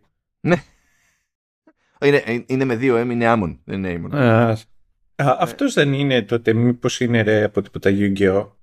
Άμον Ρα και κάτι τέτοιο. Πόσους, ξεχνάω και πόσους λέγανε τους θεούς, τις κάρτες. Στους θεούς τις κάρτες, ε; Ναι. Λοιπόν, κοίταξε, κοίταξε να δεις. Αυτό όλο ξεκινάει, δηλαδή μιας και είπες Άμον Ρα, ε, είναι ο θεό, η θεότητα Άμον που είναι γνωστή και ως Άμον με ένα M, Άμον με δύο M ε, και είναι όντως από Αίγυπτο και τα λοιπά αλλά έχει μπλέξει και από Ελλάδα λόγω ε, τέτοιων Μεγάλο Αλέξανδρ Καλά δεν είχαν προλάβει τόσο εκεί πέρα. Πιο πολύ είχαν μπλέξει λόγω του τέτοιου. Λόγω, ότι, λόγω των Πτολεμαίων δεν προλάβει να έχει μεγάλη διάρκεια. Ναι, ναι, ναι. Τέλος πάντων από για ελληνιστική περίοδο, ναι. Αλλά έτσι κάναμε εκεί πέρα κάτι ανταλλαγές. Σου λέμε, ε, κάτι, Ας πούμε ότι... Νομίζω όμως ότι ο τέτοιος, ο, ο, ο Αλέξανδρος εκεί πήγε και πήρε credit λιγάκι ότι είναι, ξέρεις, ότι είναι ο... Νομίζω ότι και Φαραώ τον είπανε και μετά ότι ήταν και γιος του Διαρά, κάτι τέτοιο, του Όσυρη Δία, κάποτε τα, τα, τα, τα μαγείρεψε καλά και στα δύο. Ε, κοίτα, κάνανε, κάνανε μια μόντα εκεί πέρα ε, στην ελληνιστική Αίγυπτο και κάνανε εισαγωγή το, τον Δία αλλά ως ε, και καλά δεν λέγανε Δίας, λέγανε Σέραπης και κάπως έμπλεξε όλο αυτό τέλος πάντων με τις ε, θεότητες των Αιγύπτων έγινε εκεί, γίνανε κάτι προσμίξεις και, και τα λοιπά χαμούλης Τώρα ο Άμουν Ρα εντωμεταξύ υποτίθεται ότι είχε μπλέξει λίγο και με τον Ακενατέν, ο οποίος θεωρήθηκε ερετικός. Είναι λίγο, είναι φαν. Είναι, είναι φαν. Είναι φαν. Ε, υπάρχει πάντως και ε, ο Δίας Άμον σαν κόμπο. Ναι, υπάρχει. μπράβο, Δίας Άμον. Υπάρχει, υπάρχει σαν κόμπο. Γενικά, ε, δανειάκια. δανειάκια. Mm. Ε, δεν τα πέρανε τόσο προσωπικά τότε. Σου λέμε τι μοιάζει; You. Ε, Σάντα Μόνικα. Στούντιο Sony Σάντα Μόνικα. Σου εντερίζεται τον πολιτισμό μου. Ο, λοιπόν, ε, υποτίθεται ότι ο Άμον την είχε κάνει ε, για ιεραποστολή και πάλι. Υποτίθεται ότι έχουν μια υποχρεωτική όταν είναι νέοι, αλλά τους φωνάξανε και σε μεγάλη ηλικία. Και είχε αφήσει πίσω να κάνει τα κουμάντα στην οικογένεια τον Νταν, ο οποίος είναι ο Ράσελ. Ο Νταν. Ε, και αυτό ήταν ζήτημα στην οικογένεια γιατί υποτίθεται ότι ο, ο μεγαλύτερος και θεωρητικά ικανότερος ήταν ο Ρον αλλά έπεσε κόντρα εκεί πέρα με τον Άμον άφησε τον Νταν στο, στο πόδι του. Ο Νταν είχε, είχε αρχίσει να κάνει μαντάρα σου μηδέν. Οπότε όταν επανήλθε ο Άμον έμεινε κόκαλο. Παιδιά ε, τι είναι αυτό έχετε ξεφύγει. Ο Νταν είχε αρχίσει και έδινε τώρα επειδή δεν μπορούσε να διαχειριστεί τους λογαριασμούς δεν μπορούσε να διαχειριστεί τη, την επιχείρησή του, άρχισε να ενοχλείται που πληρώνει φόρους, έμπλεξε εκεί με κάτι θεωρίες που και καλά είναι αντισυνταγματικοί οι φόροι, την είδε ότι δεν θα, δεν θα πληρώνει ούτε πρόστιμο ούτε τίποτα για οτιδήποτε, δεν αναγνωρίζει τη δικαιοδοσία κανενός, μέχρι και για σερίφη σε βάλε υποψηφιότητα και θεώρησε ότι ως σερίφης, φαντάστηκε, δεν ξέρω πώς το φαντάζεται εδώ, ότι ε, θα έχει το περιθώριο να επηρεάζει τη δικαιοσύνη. Μου φάνηκε πάρα πολύ αστείο αυτό.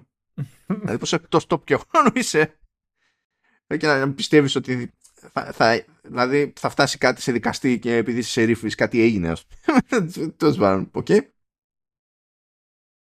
But yeah, και σε όλο αυτό το χαμό υποτίθεται ότι ε, κάπως άλλαξε και η Μπρέντα. Η Μπρέντα δέχτηκε να, να βάλει λίγο τη φάση με, τα, με, με τις ειδήσεις. Είχε και ένα περιστατικό εκεί πέρα που ζήτησε βοήθεια για την πρόθεση της στη, στη θέση αυτή από εκείνον που είναι ο Κάστερ, ο κανονικός.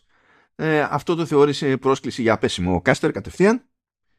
Ε, του τάχωσε εκεί πέρα η Μπρέντα. Ναι, τον έσφαξε με το γάντι. Ναι, ναι, ναι, δεν, δεν κόλλωνε η Μπρέντα καθόλου. Δηλαδή καλοκάγαθη και τα λοιπά, αλλά δεν είχε τέτοια. Ε, δηλαδή το στην ουσία τον, ε, ξεκίνησε να την απειλεί εκείνος και έκανε το one-up με καλύτερη απειλή η Μπρέντα από το κομπλέ. Αλλά τέλος πάντων με τα πολλά μένει και έγκυος και λέει ότι άρχισε να αλλάζει λίγο η στάση της με την εγκυμοσύνη και ότι άρχισε να έχετε πιο κοντά με τη Νταϊάννα και να υποστηρίζονται και τα, και τα συνάφη. Εντοπίζεται η οικογένεια των Lowe's. Ε, μάλλον όχι ψέματα, εντοπίζεται μία οικογένεια που, όχι η Lowe's και αναζητείται ακόμα η οικογένεια των Lowe's. Ε, μαθαίνουμε ότι η Νταϊάννα στα ζόρια που τράβαγε εκεί πέρα με, το, με τον Ρον και με την υποστήριξη της Μπρέντα έστειλε, έναν, ε, ε, έστειλε επιστολή στον προφήτη για βοήθεια. Το οποίο υποτίθεται ότι δεν είναι προβλεπέ. Δεν είναι προβλεπέ διότι υποτίθεται ότι πας πάνω από την κεφαλή της οικογένειάς σου που είναι ο, ο άντρας σου ε, και δεν είναι προβλεπέ καν να στέλνεις απευθείας ε, ή να προσπαθεί να επικοινωνήσεις απευθείας με τον προφήτη. Τώρα θα πει κανένας, τι λες, φιλαράκο, δεν μας έχεις πει μέχρι στιγμής τίποτα για προφήτη. Ναι, ναι, ναι. ναι, ναι. Λοιπόν, πώς λέμε εμείς εδώ πατριάρχες; Mm. Πώς λένε οι καθολικοί πάπας; Και θεωρούμε και οι μεν και οι δε ότι είναι κάποιο είδους εκπρόσωποι. Να το πούμε έτσι. Ε, στο μορμονισμό ε, η κεφαλή της εκκλησίας θεωρείται αυτόματα προφήτης. Ναι, ναι, ναι. Είναι άλλο ένα... Άλλο, είναι άμα πληρώσεις το premium battle pass. Εκεί και όλοι είναι άγιοι, δεν είναι. Αυτό, αυτό, αυτά είναι από τα πράγματα που έχω αφήσει στην άκρη επειδή με σέλουνε. με, με τρελαίνουνε. Δηλαδή, ε, φανταστείτε, το επει, ε, ε, είμαστε όλοι εμείς, ε, ξέρω εγώ, χριστιανοί, ορθόδοξοι λέμε τώρα, Α το πάμε με, το πιο, με τις πιθανότητες. Τώρα τι είναι ο καθένας, πώς θα είναι το καθένας, τέλος πάντων πάμε με το δημογραφικό της υπόθεσης. Έστω ότι. Ε, και μόνο που είμαστε μέλη της ίδιας αυτής κοινότητας να αυτοαποκαλούμαστε Άγιοι. Με straight face. Δηλαδή, λες, φυσικά και αν ήταν να βγάλει κάπου αυτού νόημα και να σταθεί, θα ήταν στην Αμερική. Πού θα ήταν; δηλαδή, πού μπορεί να περάσει αυτό unironically; ναι. Είναι, ναι, είναι, έχουν κάτι φοβερές ορολογίες. Τύπου ε, priesthood holder που too much effort. Too much ναι, effort. Ισχύει. Που υποτίθεται ότι είναι συνδυασμός του επικεφαλής της οικογένειας με, το, με ε, τη, τη, δυνατότητα να περνιέσαι για περίπου ιερέας. Υπάρχει ο stake president. Ε, δηλαδή, είναι, λες, μπορούσες να βρεις όρους που να ακούγονται λιγότερο θρησκευτικοί; Ναι, ισχύει. Είναι τέτοιο. Είναι, ξέρω εγώ, Director of Human Resources. Ε, είναι, ναι, τέλος πάντων, ναι. Πάμε, πάμε, πάμε, πάμε παρακάτω. Ε, ο, τέλος πάντων ο, ο προφήτης λέει μιλήστε εκεί με έναν τύπο που λέγεται Λακόντ Μπάσκομ φοβερό όνομα ο οποίος είναι τραπεζίτης και μαθαίνουμε ότι είχε πάει στον τραπεζίτη εκείνη ωρών και ήθελε δάνειο για την επιχείρησή του και έφαγε άκυρο. Και η θεωρία του τραπεζίτη ήταν ότι τα είχε παρμένα τέλος πάντων ε, με το ότι οι αρχές είχαν στην μπουκα τον αδερφό του τον Νταν με το ότι δεν μπορούσε να πάρει το δάνειο και τα συναφή και ότι όχι, όχι, όχι δεν ξεσπαγές τη γυναίκα του, ήταν άσχετο. Δεν, δεν υπήρχε κόντρα με, τη, με την Ταϊάννα, είναι όλο κομπλέ. Ε, ο, ο, ο Ρόμπιν που εξακολουθεί και είναι στο τμήμα ε, είναι χεσμένος ε, και φωνάζει λοιπόν αυτόν τον Stake President. Ο Stake President είναι κάτι σαν δήμαρχος αλλά με θρησκευτική δικαιοδοσία. Κάνω αυτή την παύση τώρα εδώ πέρα. Ναι. Διότι αυτό το concept πιστεύω ότι είναι πιο κοντά στο, στο, στην ιδέα ότι κάπου έχουμε σαρία από ότι θα ήθελε να πιστεύει Ναι, ο ναι, ναι. μορμονισμός. Ε, ε, είναι λίγο Είναι awkward. και μετά, ξέρεις, ε, πάπης μου was the problem; Ναι, ναι. Αυτό, αυτό. Τέλος πάντων, ε, με flashbacks ιστορίες και τα λοιπά, πληροφορίες από εδώ και εκεί, μαθαίνουμε ότι ο Νταν άρχισε να τα κοιμιάζει εκεί με, ε, με FLDS. Κάνουμε μια παύση γρήγορα εδώ επίσης. Να πούμε LDS είναι Latter Day Saints. Υποτίθεται ότι έτσι ονομάζεται η Εκκλησία των Μορμόνων. Latter Day Saints. Και αυτό είναι το concept. Είναι ότι εμείς είμαστε στα, στα στερνά τώρα, στις μέρες μας. Έτσι. Και φυσικά είμαστε Άγιοι. Άρα είμαστε οι Άγιοι των ημερών μας. Και υποτίθεται ότι ο όρος FLDS έχει το F μπροστά για τους fundamentalists που είναι εκείνοι που δεν είναι στον mainstream μορμονισμό ας το πούμε έτσι και ε, προσκολούν σε κάποιες τέλος πάντων συνήθειες και θεωρίες και, και διδασκαλίες του παρελθόντος που ο μορμονισμός έχει αφήσει στην άκρη. Π.χ. πολυγαμία. Μμ. Π.χ. πολυγαμία.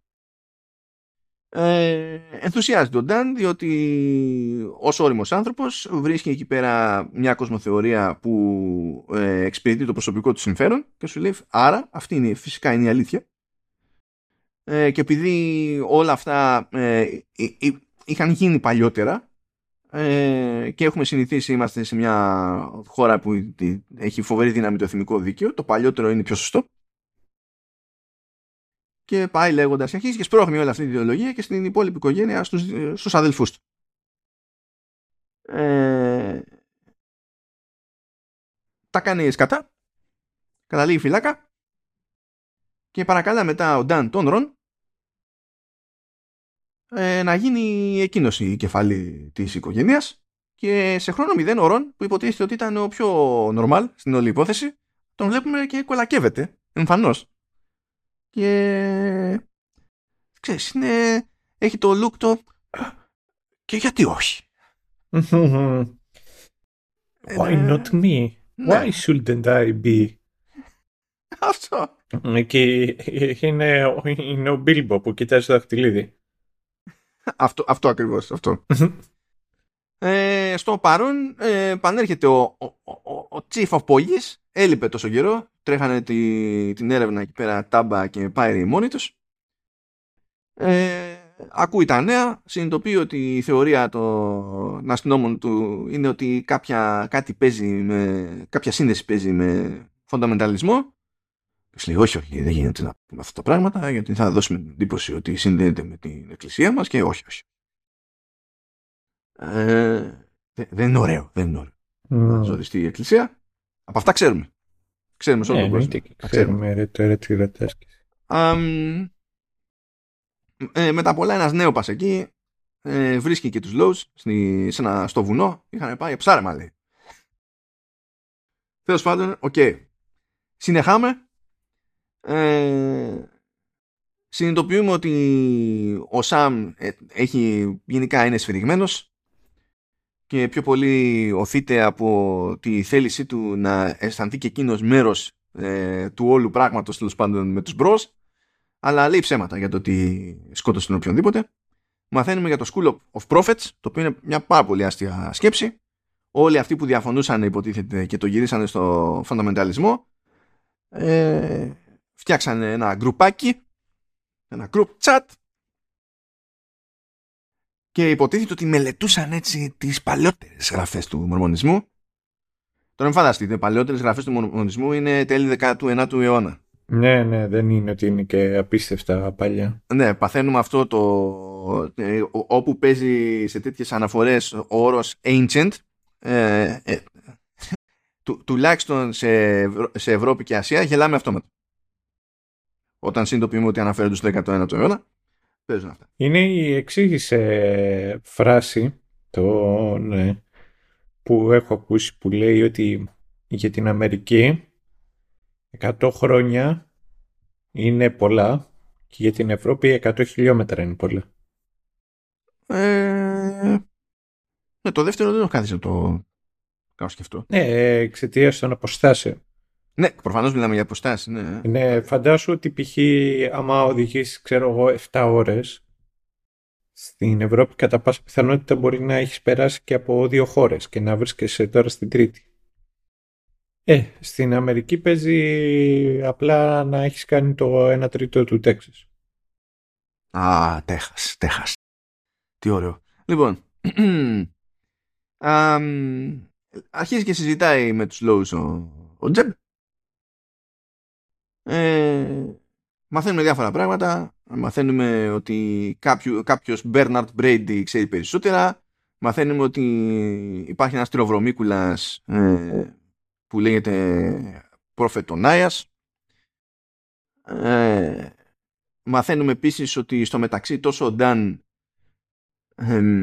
και ο Ρον είχαν αφοριστεί από την εκκλησία και δεν είχε προλάβει να το πάρει χαμπάρι αυτό ο Τζεμπ. Ε, εν τω μεταξύ σκάει ο Stake President για να βγάλει από, τη, από το κρατητήριο ε, τους φυλακισμένους αδελφούς. Ε, πετυχαίνει αυτό. Κουτσά στραβά. Μόνο ο Άλεν έμεινε εκεί πέρα γιατί πρώτον δεν ενδιαφερόταν κανένας για τον Άλεν και, δε, δηλαδή, και η οικογένειά του δεν είχε ιδιαίτερη εκτίμηση. Και συν της άλλης, ο Άλεν είναι σε φάση. Έχω αποκοπεί από τους πάντες, διαφωνώ με τους πάντες. Ε, με τον άσχημο τρόπο έμαθα ότι η στάση μου ε, βοήθησε σε όλη αυτή τη, την τραγωδία. Τι όθησε όλη αυτή την τραγωδία. Ε, δεν έχω που να πάω. Pretty please άφησε με να μείνω τουλάχιστον ε, έστω και μια μέρα ακόμη στο κρατητήριο. Είναι τόσο σαπισμένος ο άλλος. Ε, ο, το, καθώς συζητάει εκεί πέρα με τον, με, τους, με τον Bishop Lowe ο Τζεμπ και ρωτάει περισσότερα για τη φάση με τον αφορισμό και τέτοια ε, σφίγγεται ο Lowe με δεδομένο κιόλας ότι είναι και πρόχειρος και ο Τάμπα που είναι άπιστος και λέει αυτά λέει είναι ιδιωτικά και τα λοιπά. Και του λέει και ο Τζεπ, ε, this is a murder investigation. δηλαδή, τι άλλο πρέπει να κάνουμε, ας πούμε. τι δεν καταλαβαίνουμε το κέρατο μου μέσα. Και μαθαίνουμε λοιπόν ακόμη περισσότερα. Ο Νταν το γυρίζει στην πολυγάμια. Η Σκοτσέζα και η Ματίλντα που ε, είναι ένα άτολμο όνο εκεί πέρα. Ε, απειλείται φυσικά από την όλη ιστορία. Απειλείται, απειλείται και από τον Νταν ευθέως. Ε, το καταπίνει και αυτό η Ματίλντα. Ε, ο Ρον απειλεί τους Λόους. Βλέπουμε ότι τελικά ε, έφτασε να χτυπάει την Ταϊάννα και η Νταϊάννα είναι εκείνη που, που, που γι' αυτό το λόγο στην ουσία επικοινώνησε με την εκκλησία. Η υπόθεση έφτασε στο Church Court ε, και τον έφαγε εκεί πέρα και, και ο Ρον. Τον εγκαταλείπει η οικογένειά του, χάνει την μπάλα, τελείως. Παίρνει Νταϊάννα τα παιδιά και φεύγουν. Και γνωρίζουμε και τον Μπέρναρτ που είναι ένας γλίτσας εκεί, που είναι super duper ευγενικός, όλα είναι με λιγάλα κτλ. Αλλά μόλις τον ξεμοναχιάζουν εκεί πέρα, τζεπ και τάμπα, αρχίζει και μιλάει περισσότερο. Και συνειδητοποιούμε ότι ήταν στο School of Prophets, ήξερε για μια, ένα, τέλος πάντων, ένα χαμετυπί εκεί πέρα που το είχαν βαφτίσει The Farm, ήξερε για τη λίστα. Ε, και πάει λέγοντας είναι, είναι όλο super fun. Τώρα είμαστε παιδιά τέρμα κάτι φορά, όλο και όλο είναι με 7 επεισόδια. Πολλά έχουμε πει δηλαδή. Έχει, έχει πολύ λεπτομέρεια το, το πράγμα που ε, έχει περισσότερο θεωρητική αξία παρά στη, στο blow by blow ας πούμε των, των γεγονότων. Ε, ο Ρον λοιπόν αφού έπιασε πάτο ε, ξεκίνησε ένα ταξίδι για την αναζήτηση της αλήθειας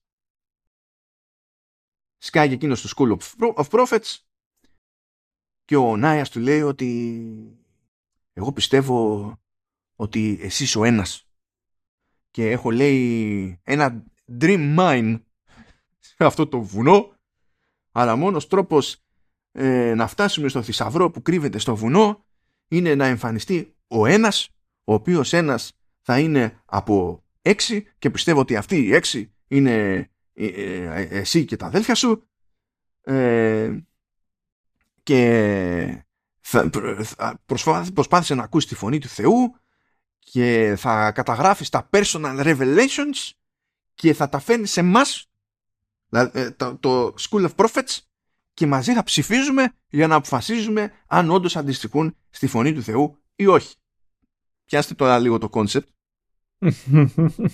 Είναι ο Νάιας και του λέει του αλουνού κάτσε και άκου τη φωνή του Θεού και γράψε τι σου λέει αλλά μετά θα μας φέρνεις στο τι είπε η φωνή του Θεού και θα ψηφίζουμε για να σου λέμε αν ήταν όντως η φωνή του Θεού. What could possibly go wrong? Exactly. Δηλαδή αυτό είναι χειρότερο και από ιερά σύνοδο. ναι. είναι, αυτό είναι πανηγύρι τελείως. Είναι, είναι πανηγύρι τελείως. εντάξει. Τέλος πάντων, ε, Υποτίθεται ότι παράλληλα ε, η Μπρέντα σκέφτεται να την κάνει αλλά τα λέει εκεί πέρα με την εκκλησία γιατί τέλος πάντων σου λέει ξέρω εγώ στην τελική και εγώ πιστεύω έτσι θέλω να σώσω την οικογένειά μου από, από αυτή την κατρακύλα που βλέπω ε, λέει το πρόβλημά της λέει εκεί πέρα στην εκκλησία staff και η εκκλησία λέει τώρα, τώρα θα ακούσουμε τι θα μας πει ο Θεός και ο Θεός λέει ο Heavenly Father ε, ε, λέει ότι πρέπει να μείνεις και πρέπει να τους φέρεις εσύ στον ισιοδρόμο. Φάει τους κατώ δηλαδή. Ακούμε το πρόβλημά σου, αλλά δεν ξέρω τι θα γίνει. Βγάλε άκρη. Αυτό είναι. Και το είπε ο Θεός. Τώρα, μας ήρθες, μόλις μας τα είπες. Και ήταν κάτσε λίγο να γυρίσω το dial. Τι λέει ο Θεός. Ο Θεός λέει έτσι και έτσι. Εντάξει, μπράβο. Ε, το παίρνει στα σοβαρά όμως η άλλη γιατί πιστεύει. Το θεωρεί δηλαδή ότι είναι υποχρέωσή της να κάνει τη, την προσπάθεια. Ε, φυσικά δέχεται απειλές καθώς βοηθά την, την Diana. Ε, και κατά τα άλλα ο Ρον αρχίζει και ε, όντως έτσι, α, α, ακούει τη φωνή του Θεού. Και η φωνή του Θεού λέει κάτι πράγματα παιδιά που είναι πολύ προσωπικά. Του λέει ακριβώς τι να κάνει για την οικογένειά του. Ο Θεός είχε πει κάτι έχει, έχει βάλει διαφημίσεις τώρα. Είναι ημίχρονο. ε, κάτσε να του στείλω ένα θείο μήνυμα που να του λέει ακριβώς τι υποτίθεται ότι πρέπει να κάνει ε, για να ξανακάνει την οικογένειά του υπάκουη. Διότι υπάρχουν προβλήματα πανανθρώπινα, αλλά υπάρχουν και προβλήματα που ξεπερνούν τα πανανθρώπινα, είναι τα προβλήματα του Ρον. ε, και μέσα σε όλα... Που δεν το... το έχεις ακούσει το τραγούδι. Γερό, personal, Jesus. Ο, μέσα σε όλα αυτά που μαθαίνει ο Τζеб ζορίζεται, ζορίζεται, ζορίζεται Και τι γίνεται. Τον ζορίζει και η σύζυγος η δική του και λέει ότι παιδιά, ότι είναι, έχει φτάσει στην ηλικία και είναι 8 χρονών. Τι διάλογο είναι τα κοριτσάκια εδώ, ε, πρέπει να βαφτιστούν. Και θέλω να έρθεις να κάνεις και στην εκκλησία την αντίστοιχη ομολογία πίστης που το λένε bearing testimony. Mm. Ε, γιατί σε βλέπω προβληματισμένο, σε βλέπω κλονισμένο για τα της εκκλησίας και πρέπει να αποδείξεις ότι εξακολουθείς και πιστεύεις. Ε, είναι, είναι ο άλλος, έχει φρικάρει. Έχει, έχει φρικάρει γιατί αμφισβητεί το, το, την πάρτη του, ας πούμε, ολόκληρη. Ε, αμφι, αμφισβητεί τα άτομα που υποτίθεται ότι σεβόταν τριγύρω του όλη τη ζωή. Τους ρόλους που σεβόταν τριγύρω του όλη, του, όλη του τη ζωή. Ε, έχει να κουμαντάρει διπλή δολοφονία και όχι απλή δολοφονία. Το δεύτερο θύμα ήταν μωρό που του κόψανε το λαιμό και η γυναίκα του είναι «Α, πρέπει, δεν ξέρω, πρέπει να με ξαναπείς ότι πιστεύεις. Εμένα δεν μου αρέσουν αυτά τα σημάδια που βλέπω». Ε, ε, τρέλα ρε, τρέλα.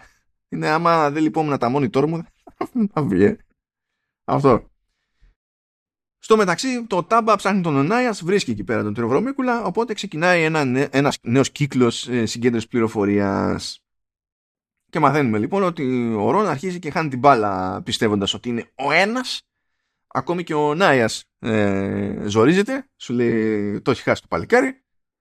Ποιος θέλει αυτό ο Νάιας, ποιος θέλει, ποιος σου έλεγε τις παρόλες; Μπράβο η θεωρία υπεκρατούσα ήταν ότι η Μπρέντα και η Έρικα δολοφονήθηκαν στο τέλος και ότι μάλλον η, η Νταϊάννα ήταν ήδη νεκρή και ότι πήγε πρώτη. Αλλά συνειδητοποιούν ότι δεν ισχύει αυτό ότι πρώτα θύματα ήταν Μπρέντα και Έρικα και ότι είναι άγνωστη η τύχη της Νταϊάννα δεν έχει, δεν έχει βρεθεί πτώμα. Ε, και αρχίζουν και συνειδητοποιούν ότι η Νταϊάννα κατάφερε κάπου και την έκανε με τα παιδιά και ότι ο λόγος που δεν έχουν πετύχει μέχρι στιγμής Dan και Ron εκεί στα Πέριξ είναι ότι την έχουν κάνει και αυτοί και την ψάχνουν. Τώρα πώς σε όλη τους αυτή την προσπάθεια κατέληξαν ε, να ε, φιλοξενούνται από σερβιτόρα σε καζίνο στο Ρήνο του Βέγκας. ε, Νεβάντα και τα λοιπά. Να θεωρούν ότι βρήκανε καταφύγιο ε, στο χώρο της ακολασίας ε, και η θεωρία να είναι ότι πήγαμε να κερδίσουμε λεφτά αφού σκοτώσαμε την Brenda και την Έρικα γιατί το killing spree χρειάζεται budget. Εννοείται. Οπότε τζόγος που είχε ξεκινήσει πιο νωρίς. Και καλά, του είπε ο Θεός σε κάποια φάση του Ρον να ποντάρει, να, να στείλει τον αδελφό του τον Ρόμπιν κάτω και να ποντάρει συγκεκριμένα άλογα. Μιλάμε τώρα. Τι φλανά έχει αποκάλυψη του Ιωάννη, παιδιά. Ε, ισχύει τύφλα να έχουν οι biblically accurate λέμε, angels. Ε, ε, last stage capitalism. Αυτό είναι last stage μορμονισμό. Ναι. είναι γιούχου η φάση. Και όταν του λέει κάποιος είσαι σίγουρος, το είπε ο Θεός. Αυτό είναι τέλος πάντων. Εκεί πέρα στο Ρήνο είχαν τα κοιμιάσει με δύο γραφικούς τύπους, Τσίπ και Ρίκη, που λέει στην αρχή λέει τους κάναμε παρέα γιατί είχε φάση λέει, αλλά μετά ζοριστήκαμε. Και όταν μας πήγανε, λέει, έξω από, τη, από το σπίτι της Μπρέντα και έπαιξε και σφαγή, ζοριστήκαμε περισσότερο, λέει, και τρομάξαμε και τους κλέψαμε τα μάξι και σηκώθηκαμε και φύγαμε γιατί την παλεύαμε. Αλλά τους εξηγούν τη φάση. εν τω μεταξύ στη Φλόριντα εντοπίζεται η Νταϊάννα μαζί με τα παιδιά. Έξι παιδιά, παιδιά. Είναι, είναι εύκολο. Ε, η φυγή είναι εύκολη υπόθεση. Μάνα με έξι παιδιά. Okay. Mm. Την ενημερώνει εκεί η αστυνομία ότι η Μπρέντα είναι νεκρή ε, τσιτώνει και σου λέει πρέπει να γυρίσω Γιούτα και τουλάχιστον να προσπαθήσω να γλιτώσω τη Ματίλντα από τους τρελούς. Στο, στην Εβάντα εκεί που στο Ρήνο που αράζουν Νταν και Ρον ε, συνειδητοποιούν ότι χα, η προφητεία λέει για the one και εμείς είμαστε δύο. Hmm. Here we are. Born to be kings. Ο Τζεπ πετάει όντως και την attack there can only be one. Γιατί υποτίθεται ότι ναι. συνδέει τις πληροφορίες μες στο κεφάλι του και θεωρεί ότι θα φτάσουν σε αυτό το σημείο Dan και Ron και παίζει παιδιά όντως η attack there can only be one. Και τη βλέπουν και οι δύο ότι είναι the one. Πάει να πνίξει ο, ο Ρον τον Νταν δεν το κάνει πολύ καλά. Προλαβαίνουν και τους συλλαμβάνουν και τους δύο.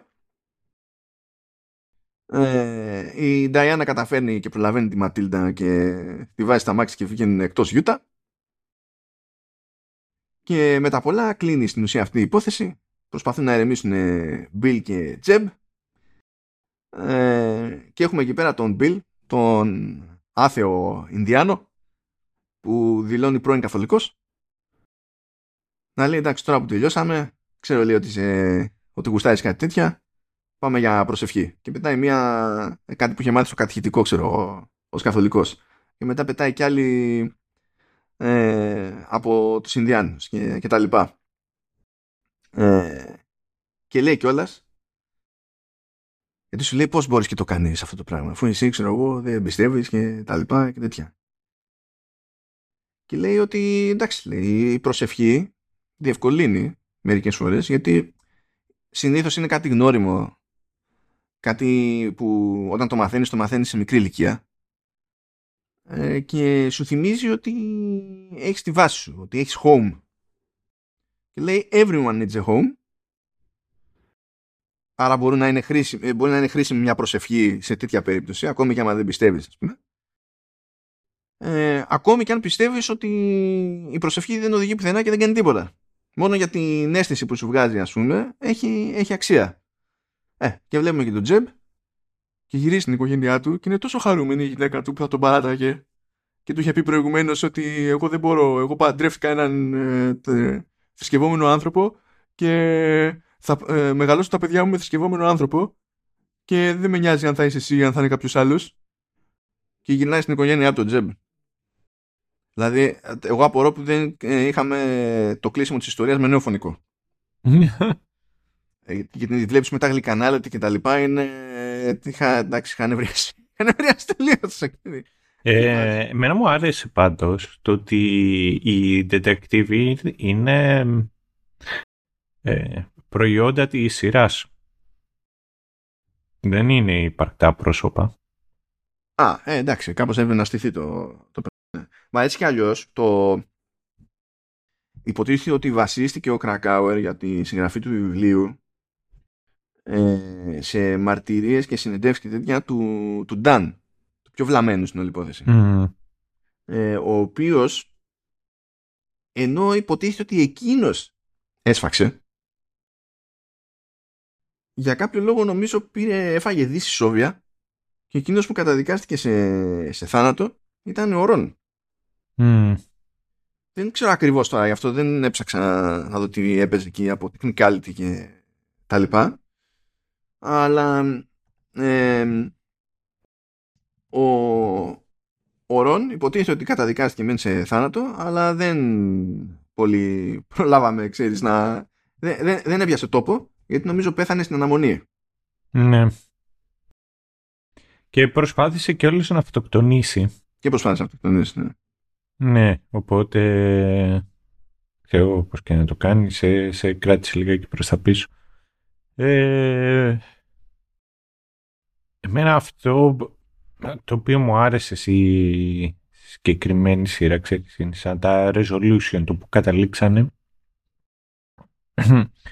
είναι το πώς ε, εστιάζανε όλοι οι πιστοί οι μορμόνοι εστιάζαν στη βασιλεία των, των ουρανών και το πώς ε, η ζωή εδώ πέρα είναι εφήμερη και ότι όταν μετά ολοκληρωθεί ο κύκλος μας στη βασιλεία των ουρανών θα είμαστε πλήρεις, θα μπορούμε να έχουμε τους ανθρώπους τους οποίους έχουμε χάσει, δεν θα είμαστε άρρωστοι και θα μπορούμε να είμαστε ευτυχισμένοι. Και αυτό το οποίο μου άρεσε εμένα στη σειρά είναι ότι τουλάχιστον ο, ο Τζеб κατάφερε εν τέλει και αποδέχτηκε και την κοσμικότητα η οποία υπάρχει. Δηλαδή ότι ναι, όντως μπορείς να πιστεύεις και ότι τα πράγματα θα, θα είναι καλύτερα, αλλά αυτό σε καμία περίπτωση δεν σημαίνει ότι δεν μπορείς να ευχαριστηθείς και τη ζωή τώρα με τους δικούς σου τους ανθρώπους, να ευχαριστηθείς στην ομορφιά του κόσμου και να εκτιμήσεις αυτά τα οποία έχεις. Ιδιαίτερα ξέρεις. Αυτό το βοήθησε ο Τάμπα εκεί πέρα στα βουνά. Ναι, ναι. που λέει ε, ε, βλέπεις ξέρω εγώ αυτό το πράγμα κάτσε να το εκτιμήσεις διότι Ω, είναι, θα πείτε εσείς λέει ότι όλο αυτό είναι ένα θαύμα από το Θεό αυτό που έχουμε μπροστά μας και λοιπά. Και του λέει ότι αν δεν υπάρχει Θεός καν δεν είναι ακόμη πιο θαύμα. Ναι.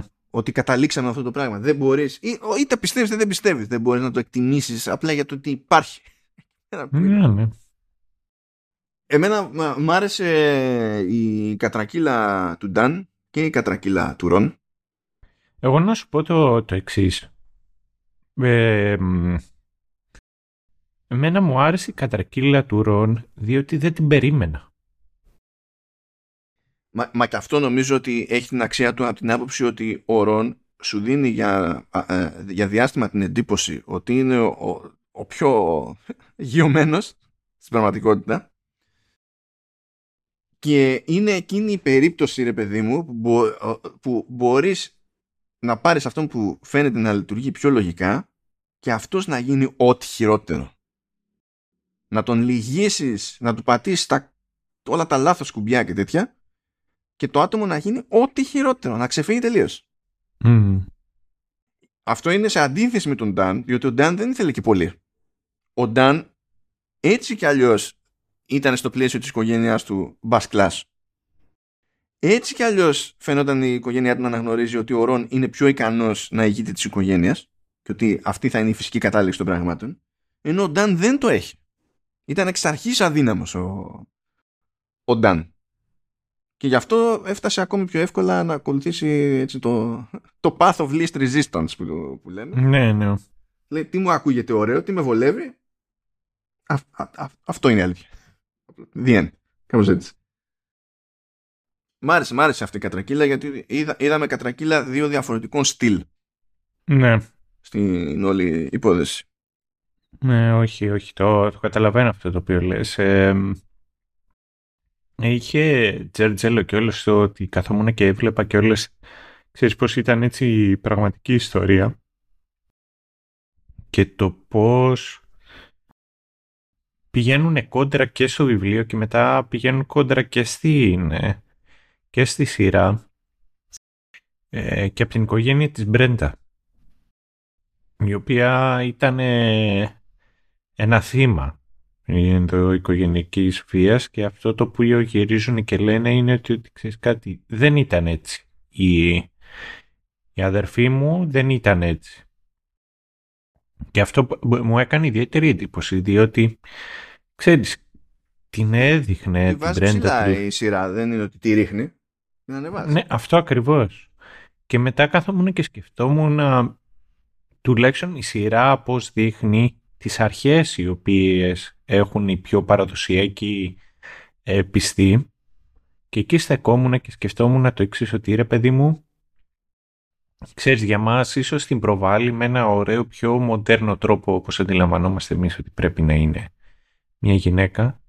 Ενώ στην πραγματικότητα αυτό το οποίο θέλουν να δουν οι άλλοι είναι ξέρεις, μια γυναίκα η οποία ήταν πιο ταπεινή. Κάποιος ο οποίος είναι ξέρεις, ε, στόκος αυτή τη στιγμή και γυρίσει και πει είναι αυτή η λύση γιατί η οποία ε, θα, θα ξεφύγω τελείως από το θρησκευτικό περιβάλλον. Ε, εντάξει, και αυτή τώρα που γκρινιάζει ότι παρενοχλήθηκε τι ήθελε εκεί μέσα στο ξενοδοχείο με τόσους άντρες; Ρε καραγκιόζη. Ρε καραγκιόζη. Οπότε ξέρεις, υπάρχουν και αυτοί, αυτοί οι οποίοι έχουν αυτό το σκάλωμα και σκεφτόμουν ότι για, για την Πρέντα ίσως αυτή ήταν η αντίληψη. Ότι ξέρεις κάτι ήταν πιο ταπεινή. Όχι, δεν ήταν το να έχει γνώμη και να θέλει το δικό της την προβάλλει με έναν άσχημο τρόπο. Εντάξει τώρα που, που στην τελική και στη σειρά φαίνεται ότι κάνει πίσω. Κάνει πίσω επαγγελματικά και τελικά βάζει μπροστά την οικογένειά της ακόμη και όταν ε, ε, δεν τη συνέφερε από άποψη ότι αναλάμβανε ένα κίνδυνο που δεν ξέρω αν τον είχε συνειδητοποιήσει καν και όλες πόσο μεγάλος κίνδυνος ήταν. Mm. Ε, δηλαδή αυτό που θες να μου πεις είναι ότι ζορίζει την οικογένεια της Μπρέντα για το ότι δεν τη δείχνει ακόμη πιο ε, θεσκόληπτη. Ναι, ναι, ναι. Εντάξει. Ενώ στη σειρά υποτίθεται ότι είναι, είναι θρησκόληπτη, αλλά δεν έχει πάθει την αγκύλωση που έχουν πάθει οι υπόλοιποι. Ναι, ναι, ναι, ναι. Εντάξει, ναι, τέλος πάντων. Fun stuff, fun stuff. Λες, αν αυτό είναι το πρόβλημά σας, ξέρω εγώ τι να πω. Μ' άρεσε το μεταξύ που φυσικά και είχαμε δηλώσεις από την εκκλησία και τον LDS. Που λέει, ε, και το βιβλίο και η σειρά υπονοούν ότι όλοι οι Μορμόνοι είναι έτσι. Εντάξει, είσαι λυπηρός όταν το επιχείρημά σου αυτό. Γιατί βασίζεται στην ιδέα ότι όποιος διαβάσει το βιβλίο ή δει τη σειρά δεν μπορεί να συλλάβει ότι σε οποιοδήποτε γκρουπ ατόμων με ένα κοινό χαρακτηριστικό minimum ε, δεν το εκφράζουν αυτό το κοινό χαρακτηριστικό όλοι με τον ίδιο ακριβώς τρόπο. Δηλαδή, είναι ίσο Ευαγγελάτος με τους κετσέδες και τις απάτες στα στρώματα. Δεν είναι όλοι οι κετσέδες έτσι, δεν είναι όλοι οι επαγγελματίες έτσι. Ναι, το ξέρουμε, το ξέρουμε. Δεν γίνεται να. Ε, λέμε. Δηλαδή, είναι σαν να ανεβοκατεβαίνει ο ήλιος κάθε μέρα και να πετάγεται κάποιος και να λέει Ναι, να ξέρετε όμως, δεν είναι πάντα όλη την ημέρα ο ήλιος πάνω. Ναι, το ξέρουμε. Το ξέρουμε. Ε, σκάσε. Δηλαδή, ναι, δεν θα λέμε τα αυτονόητα όλη την ώρα. Και mm. τώρα τι σοϊ παράπονο είναι αυτό. Έπρεπε να έχεις καταλάβει ότι αν καυτηριάζει κάτι στην εκκλησία δεν είναι οι, τους τυπάδες που ε, είχαν μια λαπουρέ και άρχισαν να δικαιολογούν τα, τις δικές του τις βλακίες με, με ό,τι δόγμα τους βόλευε και φαντάζονταν ότι όλοι συνομιλούν με το, με το Θεό και το Άγιο Πνεύμα πέντε φορές την ημέρα αυτό είναι το πιο προσωπικό της υπόθεσης. Ως εκκλησία πρέπει να καταλάβεις ότι καυτηριάζει τη διοίκησή σου. Και όταν καυτηριάζει τη διοίκησή σου δεν καυτηριάζει το δόγμα σου, καυτηριάζει τους διοικούντες.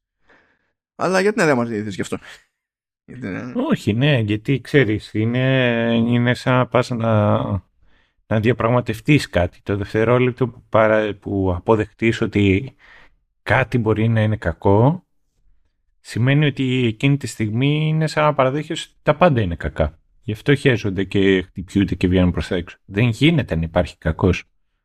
Εντάξει, ε, εγώ πραγματικά δεν μπορώ. Δεν ξέρω αν τυχαίνει και μας ακούν κανένας μορμόνος, αλλά ε, τώρα δόγματα aside και δεν ξέρω κιόλας, ξέρεις, γιατί και πάλι μορμόνοι εδώ, μορμόνοι εκεί, σε, ξέρεις, με άλλες χώρες κτλ. Δεν είναι και καλά ότι λειτουργούν ή ε, εκφράζονται ακριβώς με τον ίδιο τρόπο και δεν είναι ότι και οι μορμόνοι ακόμη δεν έχουν παρακλάδια.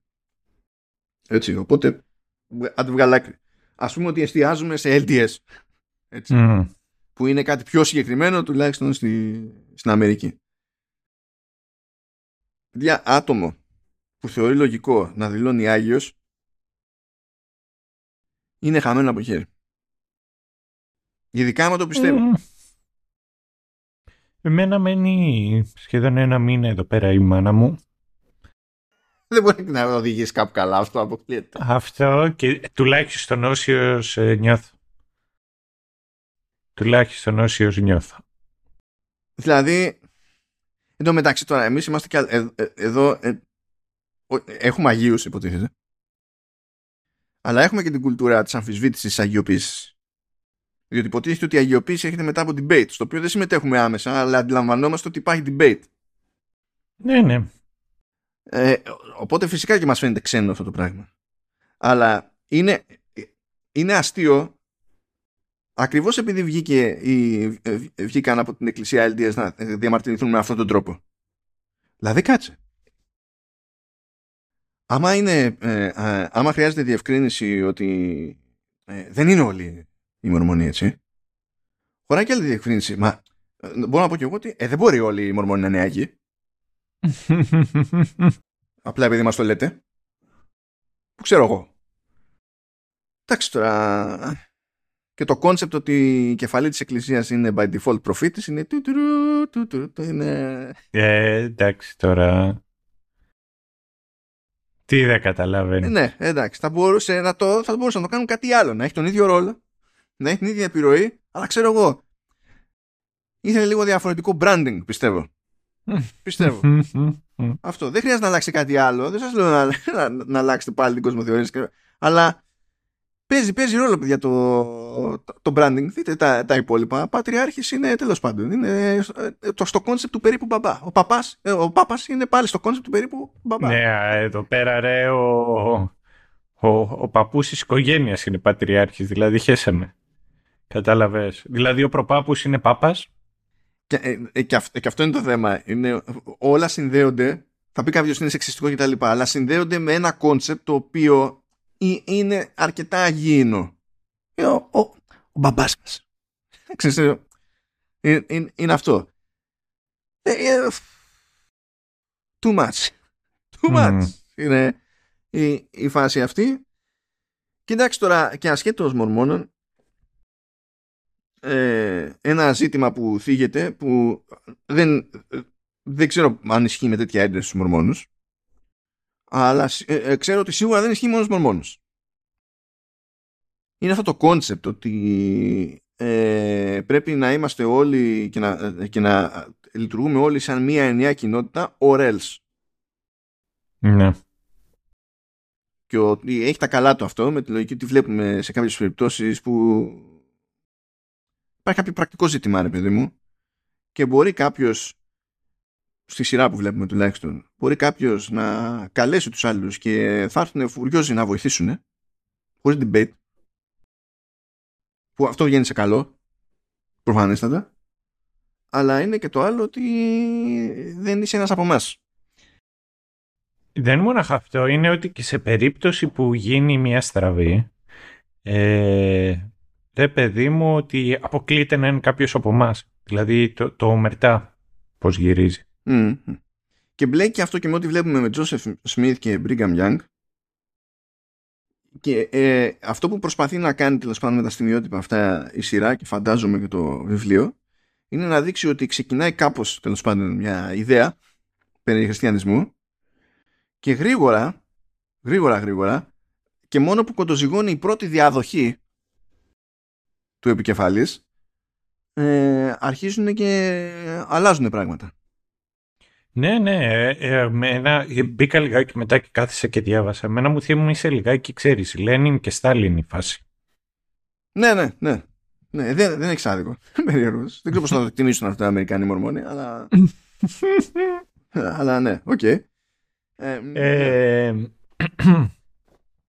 και, έχει, και μετά το, το, το, το άλλο το οποίο είναι το πώς ε, αλληλοβοηθούν και το πώς λειτουργούν και ως κλίκες. Ξέρεις, λέμε ότι αυτοί είναι μασόνοι. Αλλά εντάξει, νομίζω και οι μασόνοι, με τη, οι μασόνοι πλέον τη σύγχρονη εποχή είναι, ξέρεις, ένα cool kid ε, group χωρίς τα cool kids. Ε, οι, οι Μορμόνοι απ' την άλλη νομίζω ότι είναι πιο εμφανή, πώς να σου πω, είναι πιο υπάρκτη ως group group. Και, τα, και έχουν αρχίσει και αποκτάνε και αποδοχή και το οτιδήποτε. Αυτός ο οποίος είναι μορμόνος είναι ο Ρόμνη, ο οποίος ε, προσπάθησε να γίνει... Ε, πήρε το χρήσμα των Ρεπουμπλικάνων και ήταν ε, κόντρα στον Ομπάμα. Mm. Τέλος πάντων. Ε, αυτός έχω να πω, ξέρεις, ένα-δύο πράγματα και για το Ρόμνι. Π.χ. ο Ρόμνι έχει την εξής μαγιά. Είναι, ξέρεις, είναι governor, εντάξει, της ε, Μασακουσέτης, αλλά και ταυτόχρονα είναι σένατορ από τη Γιούτα το οποίο είναι λιγάκι μυστήριο και το πώς το έκανε. Και μπορεί να καφιέται ότι κατάγεται από μια μεγάλη οικογένεια ε, ξέρεις, ε, μορμόνων. Απ' την άλλη ο τύπος θα σου πω τα πράγματα τα οποία έκανε και για ποιο λόγο εγώ τον ε, σέβομαι. Για τον Ρόμνι λέμε ακόμα. Ναι, για τον Ρόμνι. Όταν έχασε ενάντια στον Ομπάμα ήταν κύριος στον τρόπο με τον οποίο μίλησε, τον υποστήριξε, είπε ξέρεις, σου βοήθησε ουσιαστικά και τον Ομπάμα να τον διαδεχτεί με πιο μαλλίο τρόπο. Το ίδιο ισχύει βέβαια, έχω ακούσει πολύ καλά λόγια γι' αυτό και από τον ε, George W. Bush. Ότι βοήθησε, ξέρεις, και υποστήριξε τον Ομπάμα ότι αυτός, ξέρεις, πλέον ε, γύρισε και είπε στους άλλους, αυτός είναι ο πρόεδρος, Μπορεί να διαφωνούμε πολιτικά, αλλά είναι αυτός ο οποίος θα μας οδηγήσει. Μα υποτίθεται ότι αυτό, αυτό είναι το, το πρέπον. Και μερικές φορές, δηλαδή είναι τόσο πρέπον που είναι σχεδόν απαιτητό. Εξού και αν κάποιος το κάνει από την ανάποδη, ποιος άραγε, ε, θεωρείται τραγικό, αλλά είναι και τόσο πρέπον και τόσο αναμενόμενο, έτσι που και όταν ακούς τέτοια λόγια, για το τι έχει παίξει, όχι τι έχεις ακούσει, γιατί δημοσίως είναι PR το πράγμα, έτσι. Ναι, ναι. Για το τι έχει παίξει από πίσω, όταν ακούς τέτοιους διθυράμβου, δεν μπορείς αυτόματα να τους εμπιστευτείς και ως γεγονότα. Είναι λίγο σαν το. Ε, ο Κοκλώνης είναι πολύ ταλαντούχος και έχει περάσει πολύ δύσκολα χρόνια. Και τον εγκατέλειψαν όλοι οι φίλοι του. Και είναι πάρα πολύ καλό παιδί. Είναι Ναι. λίγο σαν αυτό. Κατάλαβες. Δηλαδή, το ότι το λένε όλοι δεξιά και αριστερά, μπορεί ναι, αλλά ταυτόχρονα, ξέρεις, ένα double check ναι. δεν βλάπτει. Όχι, ισχύει. Ε, επίσης, το, εγώ γε- του βγάζω το καπέλο του Ρόμνη, διότι το, στο πρώτο impeachment το οποίο έγινε για τον Donald Trump, ψήφισε, είναι ο μοναδικός ε, ε, σένατορ που έχει ψηφίσει ποτέ στο να αποχωρήσει βουλευτής από το ίδιο κόμμα. Το δικό του το κόμμα. Εντάξει, αυτό είναι ένα αντικειμενικό γεγονός, δεν μπορώ να το πάρω πίσω, οπότε Ναι. αποδέχομαι. Ε, ε, και επίσης ξαναψήφισε στη δεύτερη δίκη, στο δεύτερο impeachment του Τραμπ το 2021. Ε, ήταν από τους πρώτους ο οποίος ε, κινητοποιήθηκε για το Black Lives Matter. Ήταν ε, ένας από τους λίγους ο οποίος ψήφισε την ε, έλα τη Supreme ε, για Supreme Court, την, ε, αυτήν την οποία είναι τώρα, η οποία είναι μαύρη. Είναι από αυτούς... Ό, όχι, Α, ε, Supreme Court ή, ή, ή θες να πεις για τη Λίνα Καν που είναι στο FTC. ό- ό- όχι. Ε, την, ε, την, την Jackson. Α, οκ, εντάξει, εντάξει. Τη- η οποία είναι μία από τους... Ε, μ, ξέρεις, είναι μία από τους... Ε, έλα πώς λέμε. Τους judge. Τις δικαστές. Ναι, μία από τις ε, δικαστές στο Supreme Court των Ηνωμένων Πολιτειών. Ε, ήταν από αυτούς ο οποίος υποστήριξε για, να, γι- για πιο αυστηρούς νόμους για οπλοκατοχή. Ε, και το καλύτερο από όλα δεν ψήφισε τον Τραμπ ούτε το 16 ούτε το 20. Δηλαδή πιο, πιο ε, είναι από αυτούς με τους οποίους έχω ξέρεις, έχω, πολύ, έχω σεβασμό για εκείνο. Να σου πω τώρα αν υποθέσουμε ότι προσπαθεί να είναι καλός μορμόνος νομίζω ότι επιβάλλεται. Αυτές τις ναι, αλλαγές. ναι, ναι. Αλλιώς θα ήταν λίγο περίεργο από την ανάποδη το, το, το πράγμα. Ε, δεν ξέρω ποιος θα κάνει τον κόπο να διαβάσει εκεί πέρα για Joseph Smith και Brigham Young που το διαδέχτηκε αλλά it's a ride. It's a wild ride. Ναι, ναι, ισχύει. Ε, it's a wild ride. Τέλος πάντων, ο, ο, ο Smith φαίνεται λίγο πιο cool σε πρώτη φάση. Ο Brigham Young, που έχει και πανεπιστήμιο στο όνομά του, είναι, ε, είναι, είναι λυπηρός. Είναι, είναι λυπηρός. Εκείνος και στην εποχή του, μετά τον, τον Smith, υπονοείται ότι τον πρόδωσε εντωμεταξύ στο, στα flashbacks, που έχω- στα flashbacks, στην αναπαράσταση εκεί. Δεν ξέρω κατά πόσο ισχύει αυτό ή όχι. Ε, ε, ε, ε, εκείνος ε, ήταν φαν της πολυγαμίας. Είχε λέει τουλάχιστον 56 συζύγους και 57 παιδιά. Πρακτικό ακούγεται. Ε, ε, είχε, έκανε και το άλλο ενώ υποτίθεται ότι είχε λυθεί αυτό προηγουμένως. Ε, και γινόντουσαν δεκτοί στη, στην εκκλησία και μαύροι. Ε, το πήρε πίσω και δεν άφηνε μαύρους. Μμ. Ε, μ, είσαι ε, είσαι, είσαι λίγο ζωγραφιάς είσαι λίγο ζωγραφιάς Ναι, ήταν λιγάκι. Ήταν... Αυτός νομίζω ότι ήταν περισσότερο administrator. Πιο καλός δηλαδή σε από θέματα οργάνωσης προστασίας και τα λοιπά. Ήταν μια... ή- είναι μια μυστήρια φατσούλα. είναι μυστήρια φατσούλα, αλλά επειδή λειτουργεί έτσι όπως λειτουργεί η συγκεκριμένη εκκλησία και είναι όλοι άγιοι, θέλω να σε ενημερώσω ότι το 1835 ο Brigham Young ε, χειροτονήθηκε κιόλας και μέλος του Quorum of the Twelve Apostles. Ου, Thank you, thank you. Ε, ε, ζω, ζορίζεσαι, ζορίζεσαι. Βέβαια θα πει πάλι κάποιος ότι έχουμε τον Πάπα που υποτίθεται ότι είναι ο διάδοχος του Αγίου, του Αγίου Πέτρου. Αυτό, αυτό θα έπιανε σαν δεικτικό σχόλιο έτσι και δεν ήμασταν στην Ελλάδα. Αλλά είμαστε στην Ελλάδα. Κάνουμε το δικό μας δεικτικό σχόλιο για αυτό το κόνσεπτ. Όποτε θέλετε. Είναι πολύ εύκολο. Ε, Τέλος πάντων. Ωραία. Μ' αρέσει που αρχίζω. Ε, ανοίγομαι, ξέρεις, σε εκνευρισμό και των καθολικών. Παιδιά. δεν, το, δεν, δεν το ξεκινάει επίτηδες. Απλά thoughts, thoughts, thoughts. Είναι, είπαμε πάλι. Έτσι. Λίγη μετριοπάθεια στο branding δεν βλάπτει. Κανέναν. Ποτέ. Όχι μόνο σε θρησκείες ε, το οπουδήποτε, πιστεύω. Έτσι. Ήταν λίγο ζωγραφιά στον Brigham Young, υποτίθεται ότι έχει και ευθύνη και σε μια σφαγή που έγινε εκεί πέρα. Ε, σφαγή Ινδιάνων κτλ. Γενικά, παλικάρι μεγάλο. Όλα καλά ρε, μην τα λες. Όλα, τώρα, ό, όλα αυτά, έτσι, ε, είναι και σε μια άγρια εποχή του, της αμερικανικής ιστορίας, ακόμα άγρια, και είναι και σε φάση που εκδιώχθηκαν κιόλας οι Μορμόνοι από διάφορα σημεία και γι' αυτό πήγαιναν από μέρος σε μέρος και προσπαθούσαν κάπου να εγκατασταθούν. Ε, τους έκατσε καλύτερα στη Γιούτα. Ε, κάνανε εκεί πέρα τα κουμάντα τους. Είχαν από τότε κάτι θέματα με, τη, με την Ομοσπονδιακή Κυβέρνηση. Ε, τόσο που όταν το παραξευτήλισαν η Ομοσπονδιακή Κυβέρνηση έστειλε στρατό. Γιατί σου λέει όπα, όπα, όπα φιλαράκι. Είναι, εκεί. Ε, και υποτίθεται ότι κάπως συμβιβάστηκαν, κάπως τα μισοβρήκανε και τότε νομίζω είναι που κάνανε πίσω και στην πολυγαμία.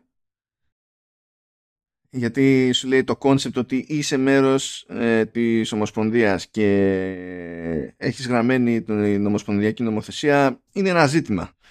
Ε, δεν μπορούν να ισχύουν και τα δύο ταυτόχρονα. Ναι, ισχύει. Κάτι πρέπει να κάνουμε λίγο εδώ πέρα. Ε, και ναι, είναι, είναι πιο πολιτική υπόθεση δεν θα πιάσω καν το θέμα τώρα το concept το ότι ο Τζόσεφ Σμιθ κάποια στιγμή κάπου ανέβηκε και του έδειξε ο Θεός κάτι χρυσές πλάκες. Σταμάτα. Ξέρεις ποιο είναι το γαμάτο. Είναι ότι φυσικά θα πει κάποιο ναι, και στο Μωυσή το ίδιο πράγμα και καθόμαστε και πιστεύουμε την ιστορία με τον Μωυσή κτλ. Τουλάχιστον ήταν πέτρινε. Δηλαδή μετά, επειδή πρέπει να πα στην Αμερική, φυσικά πρέπει να είναι χρυσάφια. Κατάλαβε. Ε, ή από αυτό θα ήταν ρε, ή από. ή μπέικον τηγανιτό σε βούτυρο. Έτσι. Τι μαλάκα. Τι ερώτηση είναι αυτέ. Αυτή, αυτή η λεπτομέρεια είναι που, που, που με τρελαίνει. Ότι είναι χρυσές οι πλάκες. Ε. Είναι, ναι, και λέει, δεν τις έδινε λέει σε κανέναν. Ε, μετά λέει, υποσχέθηκε σε τρεις ότι θα τις δείξει. Υποτίθεται ότι τις έδειξε, αλλά τους έβαλε να υπογράψουν ότι όντως τις είδαν. Και ότι τις είδαν επειδή τους έδειξε, τους τις έδειξε ε, κάποιος άγγελος.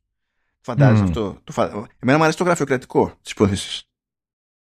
Ότι για να μας πιστέψουν ότι τις είδαμε, θα υπογράψουν μια υπεύθυνη δήλωση. Ισχύει. Δεν ξέρω βέβαια από πού πήραν τα τέτοια. Άμα πληρώσανε, ξέρεις, παράβολα. Αυτό είναι, αυτό είναι σουρεάλ.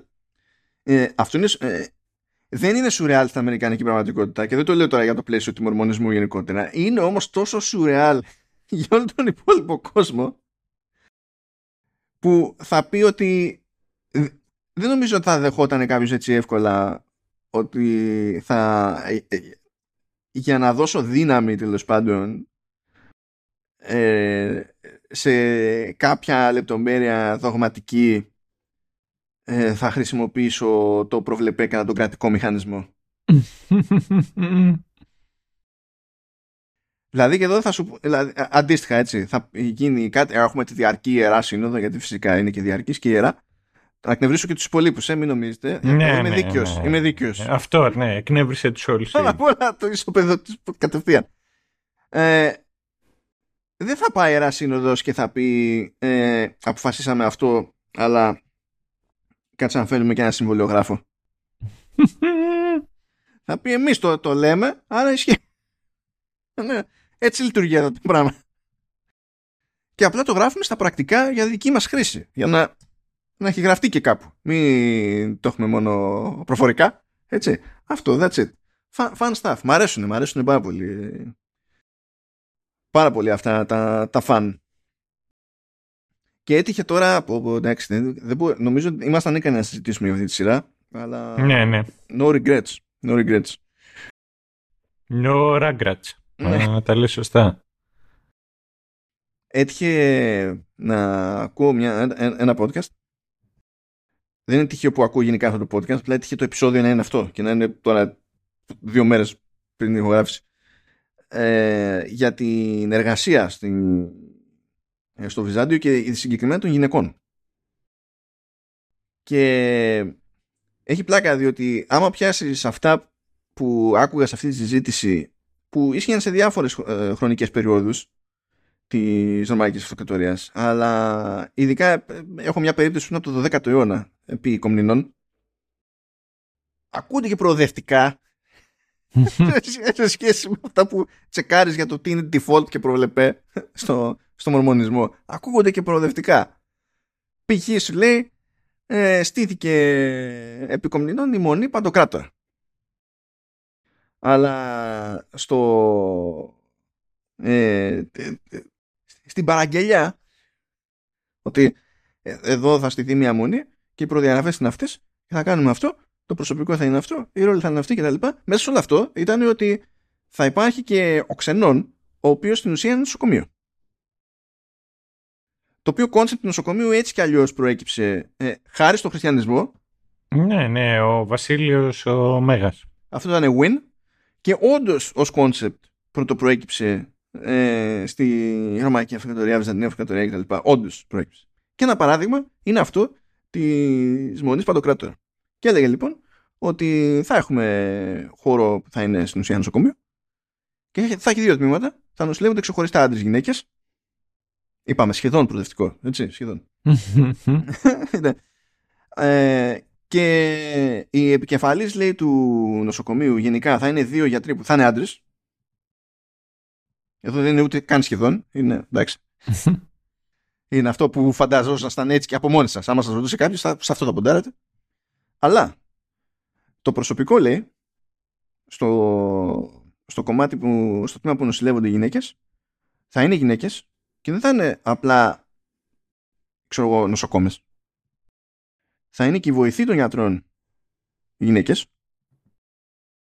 και υποχρεωτικά θα υπάρχουν και δύο γιατροί που θα είναι γυναίκες και όταν θα έρχεται ο άντρας επικεφαλής να κάνει τις γύρες στους ασθενείς θα πρέπει υποχρεωτικά να συνοδεύεται από τις γυναίκες γιατρούς.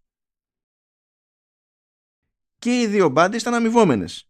Είπαμε, σχεδόν προοδευτικά. Παίρναν λιγότερα. Οι γυναίκες. Πέραν λιγότερα οι γυναίκες. Έτσι, οκ.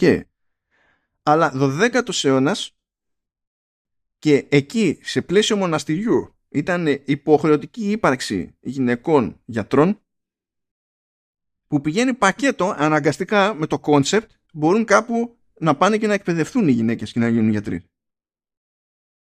Ας πούμε ότι ο μορμονισμός δεν αφήνει τέτοια περιθώρια όταν το, έχουμε, το έχουν πάρει πολύ πατριαρχικά και ειδικά αν μιλάμε ότι έχουν φτάσει σε επίπεδο έτσι φονταμενταλισμού.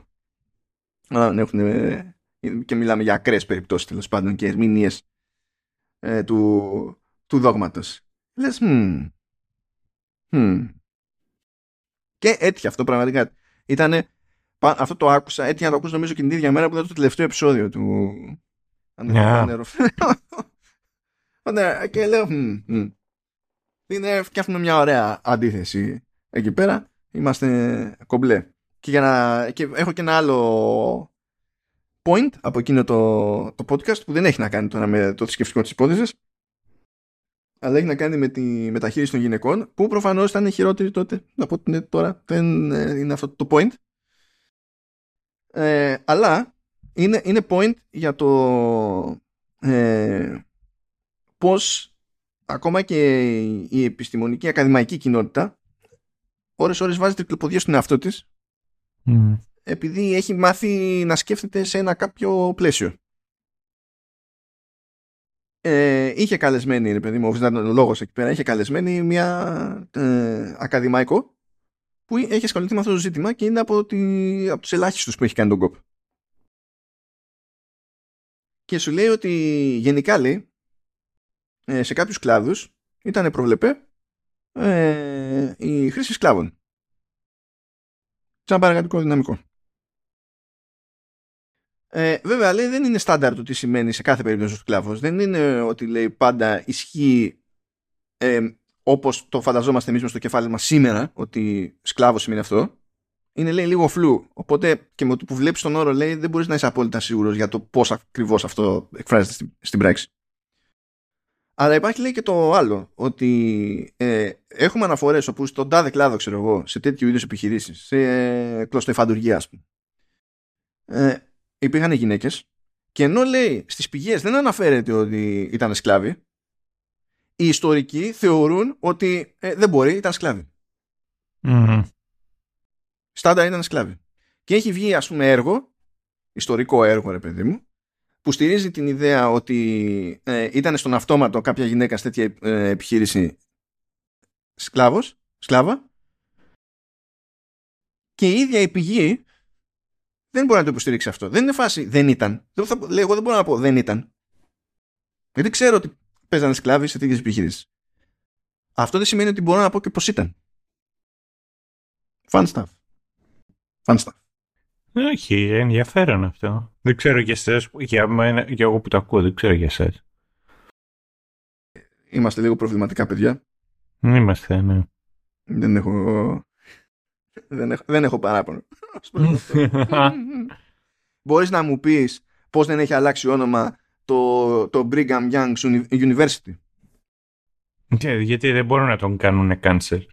Πώς δεν μπορούν να το κάνουν cancel. Δηλαδή, αλλού βγαίνουν ονόματα πανεπιστημίων. Ε, βγαίνουν άλματα, αλλάζουν. Ε, άλματα, τι λέω, αγάλματα. Ε, αλλάζουν επιγραφές κτλ. Αλλά για κάποιο λόγο το όνομα του Brigham Young επιβιώνει παρότι υποτίθεται ότι είναι γνωστό πως εκείνος επανέφερε απαγόρευση ε, υποδοχής μαύρων στην εκκλησία. Πώς το έχουν καταφέρει Εντάξει, τα, και αυτοί το ισχυώσανε το, το 80's. Ε, υπάρχει μια απόσταση, ρε παιδί μου. Πρέπει να περάσουν μερικά χρόνια για να, ξέρεις, για να είναι ακόμα cool. It's okay. Είναι, ξέρεις, είναι uh, too early to make fun of it. Δώσου μερικά χρόνια, τώρα δεν μπορώ να κάνω να το κάνουν cancel. Είναι ο καθένας περιμένει τη σειρά του και έτσι. Ναι, ναι. Ξέρεις τι άλλο ωραίο είχε πει ο... το οποίο ε, δεν δέχονται πλέον οι Μορμόνοι. Περίεργο. Ε, είχε και μια άλλη θεωρία ο Brigham Young ε, σύμφωνα με την οποία άκου εδώ παιδιά αυτό που θα πω δεν είναι σαν ιδεολογία αλλά θα νομίζετε πως είναι. είναι, είναι του Αγίου Παϊσίου δηλαδή. Ε, λέει ότι στο Mormon Reformation από πότε μέχρι πότε; Είχαν περάσει. Πόσα χρόνια είχαν περάσει από τον πρώτο στο δεύτερο; Ήταν, ε, ζούσαν και παράλληλα. Τέλος πάντων. Ε, ήταν, λέει, το, το δόγμα του Αδάμ ως θεότητα. Ήδη πάμε καλά. Δεν θα είναι trainer και αυτό καθόλου. Αδάμ ως θεότητα. Α, στο πλαίσιο του χριστιανισμού πάντα είμαστε έτσι. Δεν πρότεινε κάτι άλλο. ναι, ναι. Ε, Εννοείς του Ανδρομέδιου ο Aidan. Είναι ακρονίμιο το Aidan. Κοντεύεις, κοντεύεις. Ναι. σύμφωνα με τον Young, του είχε πει ο Σμιθ, αυτό είναι το κλασικό. Είναι θέλω να περάσω εγώ τη δική μου θεωρία και υποστηρίζω ότι μου την είπε ο άλλος που τον πιστεύετε το μεγαλύτερη αυθεντία από μένα. Και είναι ο ιδρυτής. Είναι από το χωριό, δεν το ξέρεις, ναι. Ότι ο Άνταμ λέει, ότι ο Αδάμ ε, είναι λέει πατέρας μας και Θεός μας και ο, ο μόνος Θεός λέει με τον οποίο έχει νόημα να έχουμε σχέση. Τιν, τιν, ε, και λέει κάποτε λέει ο Αδάμ ήταν εθνητός που αναστήθηκε λέει και ανυψώθηκε. Ε, και Τι έκανε, έκανε ding, πήρε level. ναι. Τότε ήταν άλλα πιο αγνά. Τι είναι Super Saiyan είναι όσο πιο κοντά φτάσει στο θάνατο. τότε δεν υπήρχε Battle Pass, ήταν, έκανε grind κανονικό. Α, εντάξει, ναι. Λέει, έφερε την Εύα από έναν άλλον πλανήτη. Ναι που ήταν λέει και καλά και ο ίδιος υποτίθεται ότι είναι από άλλο πλανήτη. Γι' αυτό λέω έρχεται αυτό που έλεγες πριν. Ε, η, η εγώ ήταν... το είπα για να τρολάρω εδώ μεταξύ ναι. Η Εύα ήταν μία από τις γυναίκες του. Ah, I see what's coming yes. την έφερε λέει στη, στη γη ε, όπου έγιναν λέει ξανάθνητοι ε, τρώγοντας από το μήλο, από το μήλο, από το, από το δέντρο της γνώσης του καλού και του κακού. Και αφού έκαναν λέει τα αθνητά παιδιά τους και ξεκίνησαν λέει την ανθρώπινη φυλή, ο Αδάμ και η Εύα επέστρεψαν λέει στους ουράνιους θρόνους τους και από εκεί λέει ο Αδάμ ε, λειτουργεί ως ο Θεός αυτού του κόσμου. Ε, και αργότερα λέει ε, ε, ε υποτίθεται ότι είναι, είναι, έχει λέει is generally understood to have taught. Τώρα ξέρω εγώ, αυτό υπονοεί ότι είναι πιο φλού αυτό το πράγμα για το αν ο Γιάνγκ έλεγε τα προηγούμενα. Αλλά τέλος πάντων, μάλλον σε σχέση με το αν έλεγε τα προηγούμενα. λέει ότι έλεγε και καλά, μάλλον, πως ο Αδάμ σε κάποια φάση γύρισε λέει στη γη για να γίνει ο βιολογικός πατέρας του Τζίζους. Ναι μαλάκα, ξέρεις τι είναι τώρα, ξέρεις τι νιώθω τώρα, ε. Έτσι νιώθω... Για κάποιο λόγο σκέφτομαι τον Τόλκιν. Ξέρεις να, να επιστρέφει στη γη για μία μέρα, να, να κουγκλάρει το όνομά του και να, να, να, να, να βγαίνει από το 4chan ε, fan fiction και να κάθεται εκεί να διαβάζει. Ρε εσύ. Next meta shit. Το, το άτομο έχει συνέχεια. Δηλαδή, μέχρι τώρα, με αυτά που έχει πει, έχει εξαϊλώσει έτσι, το, το χριστιανισμό από τη βάση του. Αλλά δεν του φτάνουν τα αυτά. Σου λέει κάτι. Εμεί θα κάνουμε εδώ ολοκληρωμένες δουλειές. Ταυτόχρονα ισχυρίζει ότι είναι χριστιανός. Έτσι. Ισχυρίζεται ότι είναι ναι, ναι. Όλο αυτό είναι χριστιανισμός στο κεβάλι. Εκείνος λέει ε, επινόησε το λεγόμενο blood atonement. Με ποια θεωρία, άκου τώρα εδώ. Δηλαδή, Φυσικά το άτομο απλά ήθελε να έχει μια δικαιολογία ώστε όταν κάποιος βγαίνει υποτίθεται ότι το παραέκανε, το παραείνει ε, αμαρτωλός ή ερετικός κτλ. να έχει ένα πάτημα ε, για την εκτέλεσή του. Δεν θέλει, τώρα νιάου νιάου στο κεραμίδια. Mm. Έτσι επινόησε τη φάση με blood atonement γιατί λέει λέει ότι ε, η θυσία λέει του, του Χριστού. Λέει εντάξει ξέρω εγώ μας καθάρισε λέει από τις πολλές τις αμαρτίες. Ε, όχι όμως από τις χοντρές τις αιώνιες. Όπως λέει είναι η αποστασία. Όπως είναι η κλοπή. Ε, όπως είναι ε, η, τέτοιο, ε, όπως είναι η νυχία ε, για κάποιο λόγο δεν ανέφερε το σοδομισμό. Yeah, όχι. Δεν ξέρω γιατί. Είπε εντάξει, μην το παρακάνω. Ναι. Να, να αφήσω και κάποιες απολαύσεις. It's okay to be gay. Ναι. ναι. Είναι, είναι αυτό. Ε, και λέει αυτοί που διαπράττουν αυτές τις αμαρτίες θα μπορούσαν λέει ε, να μετανοήσουν μερικώς by sacrificing their life in a way that sheds blood. Μερικώς. Φυσικά αυτό έτσι έχει φάει άκυρο αυτό το πράγμα από την εκκλησία LTS από το 1889 ήταν τόσο ξεκάθαρο σχετικά νωρίς ότι ήταν ψυχοτικό όλο αυτό το κομμάτι αλλά είπαμε ε, Πανεπιστήμιο Brigham Young no worries Crazy. Έχει γίνει χαμός, χαμός, απόλυτος χαμός σε όλη την Ανατολική Ευρώπη και, ε, ε, ε, και Μικρά Ασία και Μέση Ανατολή για πολύ μικρότερες αποκλήσεις. Έχει γίνει τις κακομοίρες. Για φαντάστο αυτό. Φαντάστο σε ένα lifetime ένα άτομο να τα πετάει αυτά με straight face και να έχει το περιθώριο κιόλας να επηρεάσει αρκετό κόσμο όπως ο Brigham Young στο κοινωνικό του σύνολο ας πούμε. Πόλεμος. Ναι, ναι, ναι. ναι. Υπήρχε. Υπάρχει debate. The fuck you say; Είναι... Όχι. Εγώ τον σέβομαι. Α, νομίζω ότι αυτό, αυτή τη ζημιά είναι η μεγαλύτερη ζημιά που έπαθα με αυτή, με αυτή τη σειρά. Άρχισα να έπεσα σε λαγουδότρυπα που απλά δεν έπρεπε.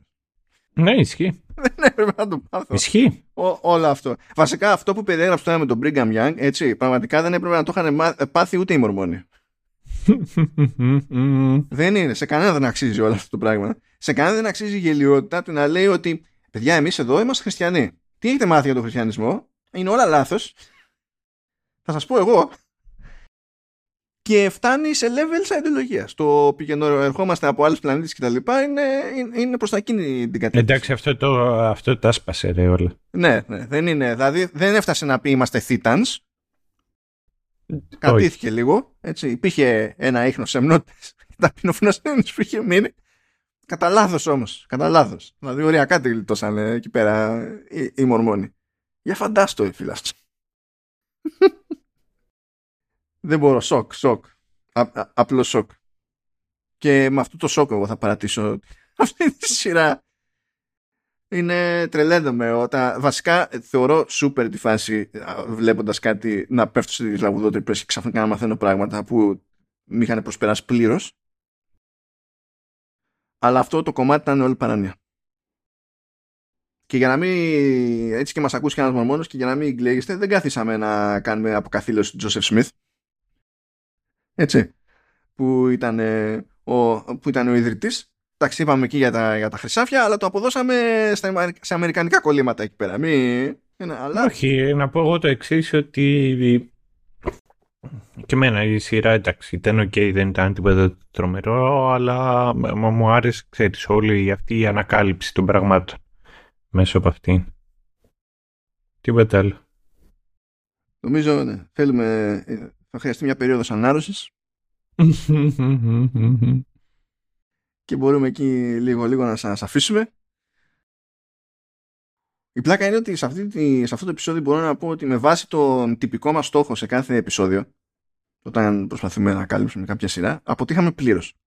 Ναι εντάξει καλά ήταν. Αλλά για κάποιο λόγο ε, η αίσθηση που μου μένει αυτή τη στιγμή που μιλάμε μπορεί να το μετανιώσω μετά είναι, είναι αίσθηση επιτυχίας. Δεν ξέρω γιατί. Ναι, ισχύει.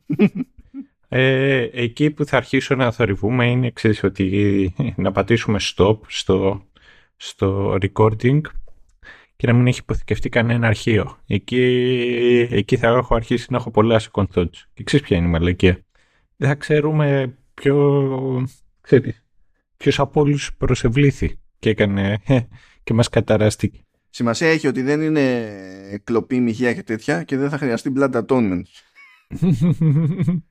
αυτό είναι. Θα έχουμε εναλλακτικές. Αυτό. Ευχαριστούμε άπαντες. Ε, ελπίζω, δηλαδή, ως κατάρα το λέω, όχι ως ευχή, να ξεκινήσετε κι εσείς μια τυχή διαδρομή στη Wikipedia και να σας, να σας βγάλει σε μέρη που δεν πρέπει. Ε, και αν αυτή είναι η συνεισφορά μας στον κόσμο, την αποδέχομαι σίγουρα, αυτή τουλάχιστον θα την αποδεχτώ ξεκάθαρα σε επιτυχή. Αυτό και τι. Α, ναι, και καλή σαρακοστή. Καλή σαρακοστή. Μ' άρεσε είναι. είναι σαν καλή χριστιανή και λέει. Καλή σαρακοστή. Μπράβο. Μπράβο. Τσάω σε όλους. Ε, bye bye.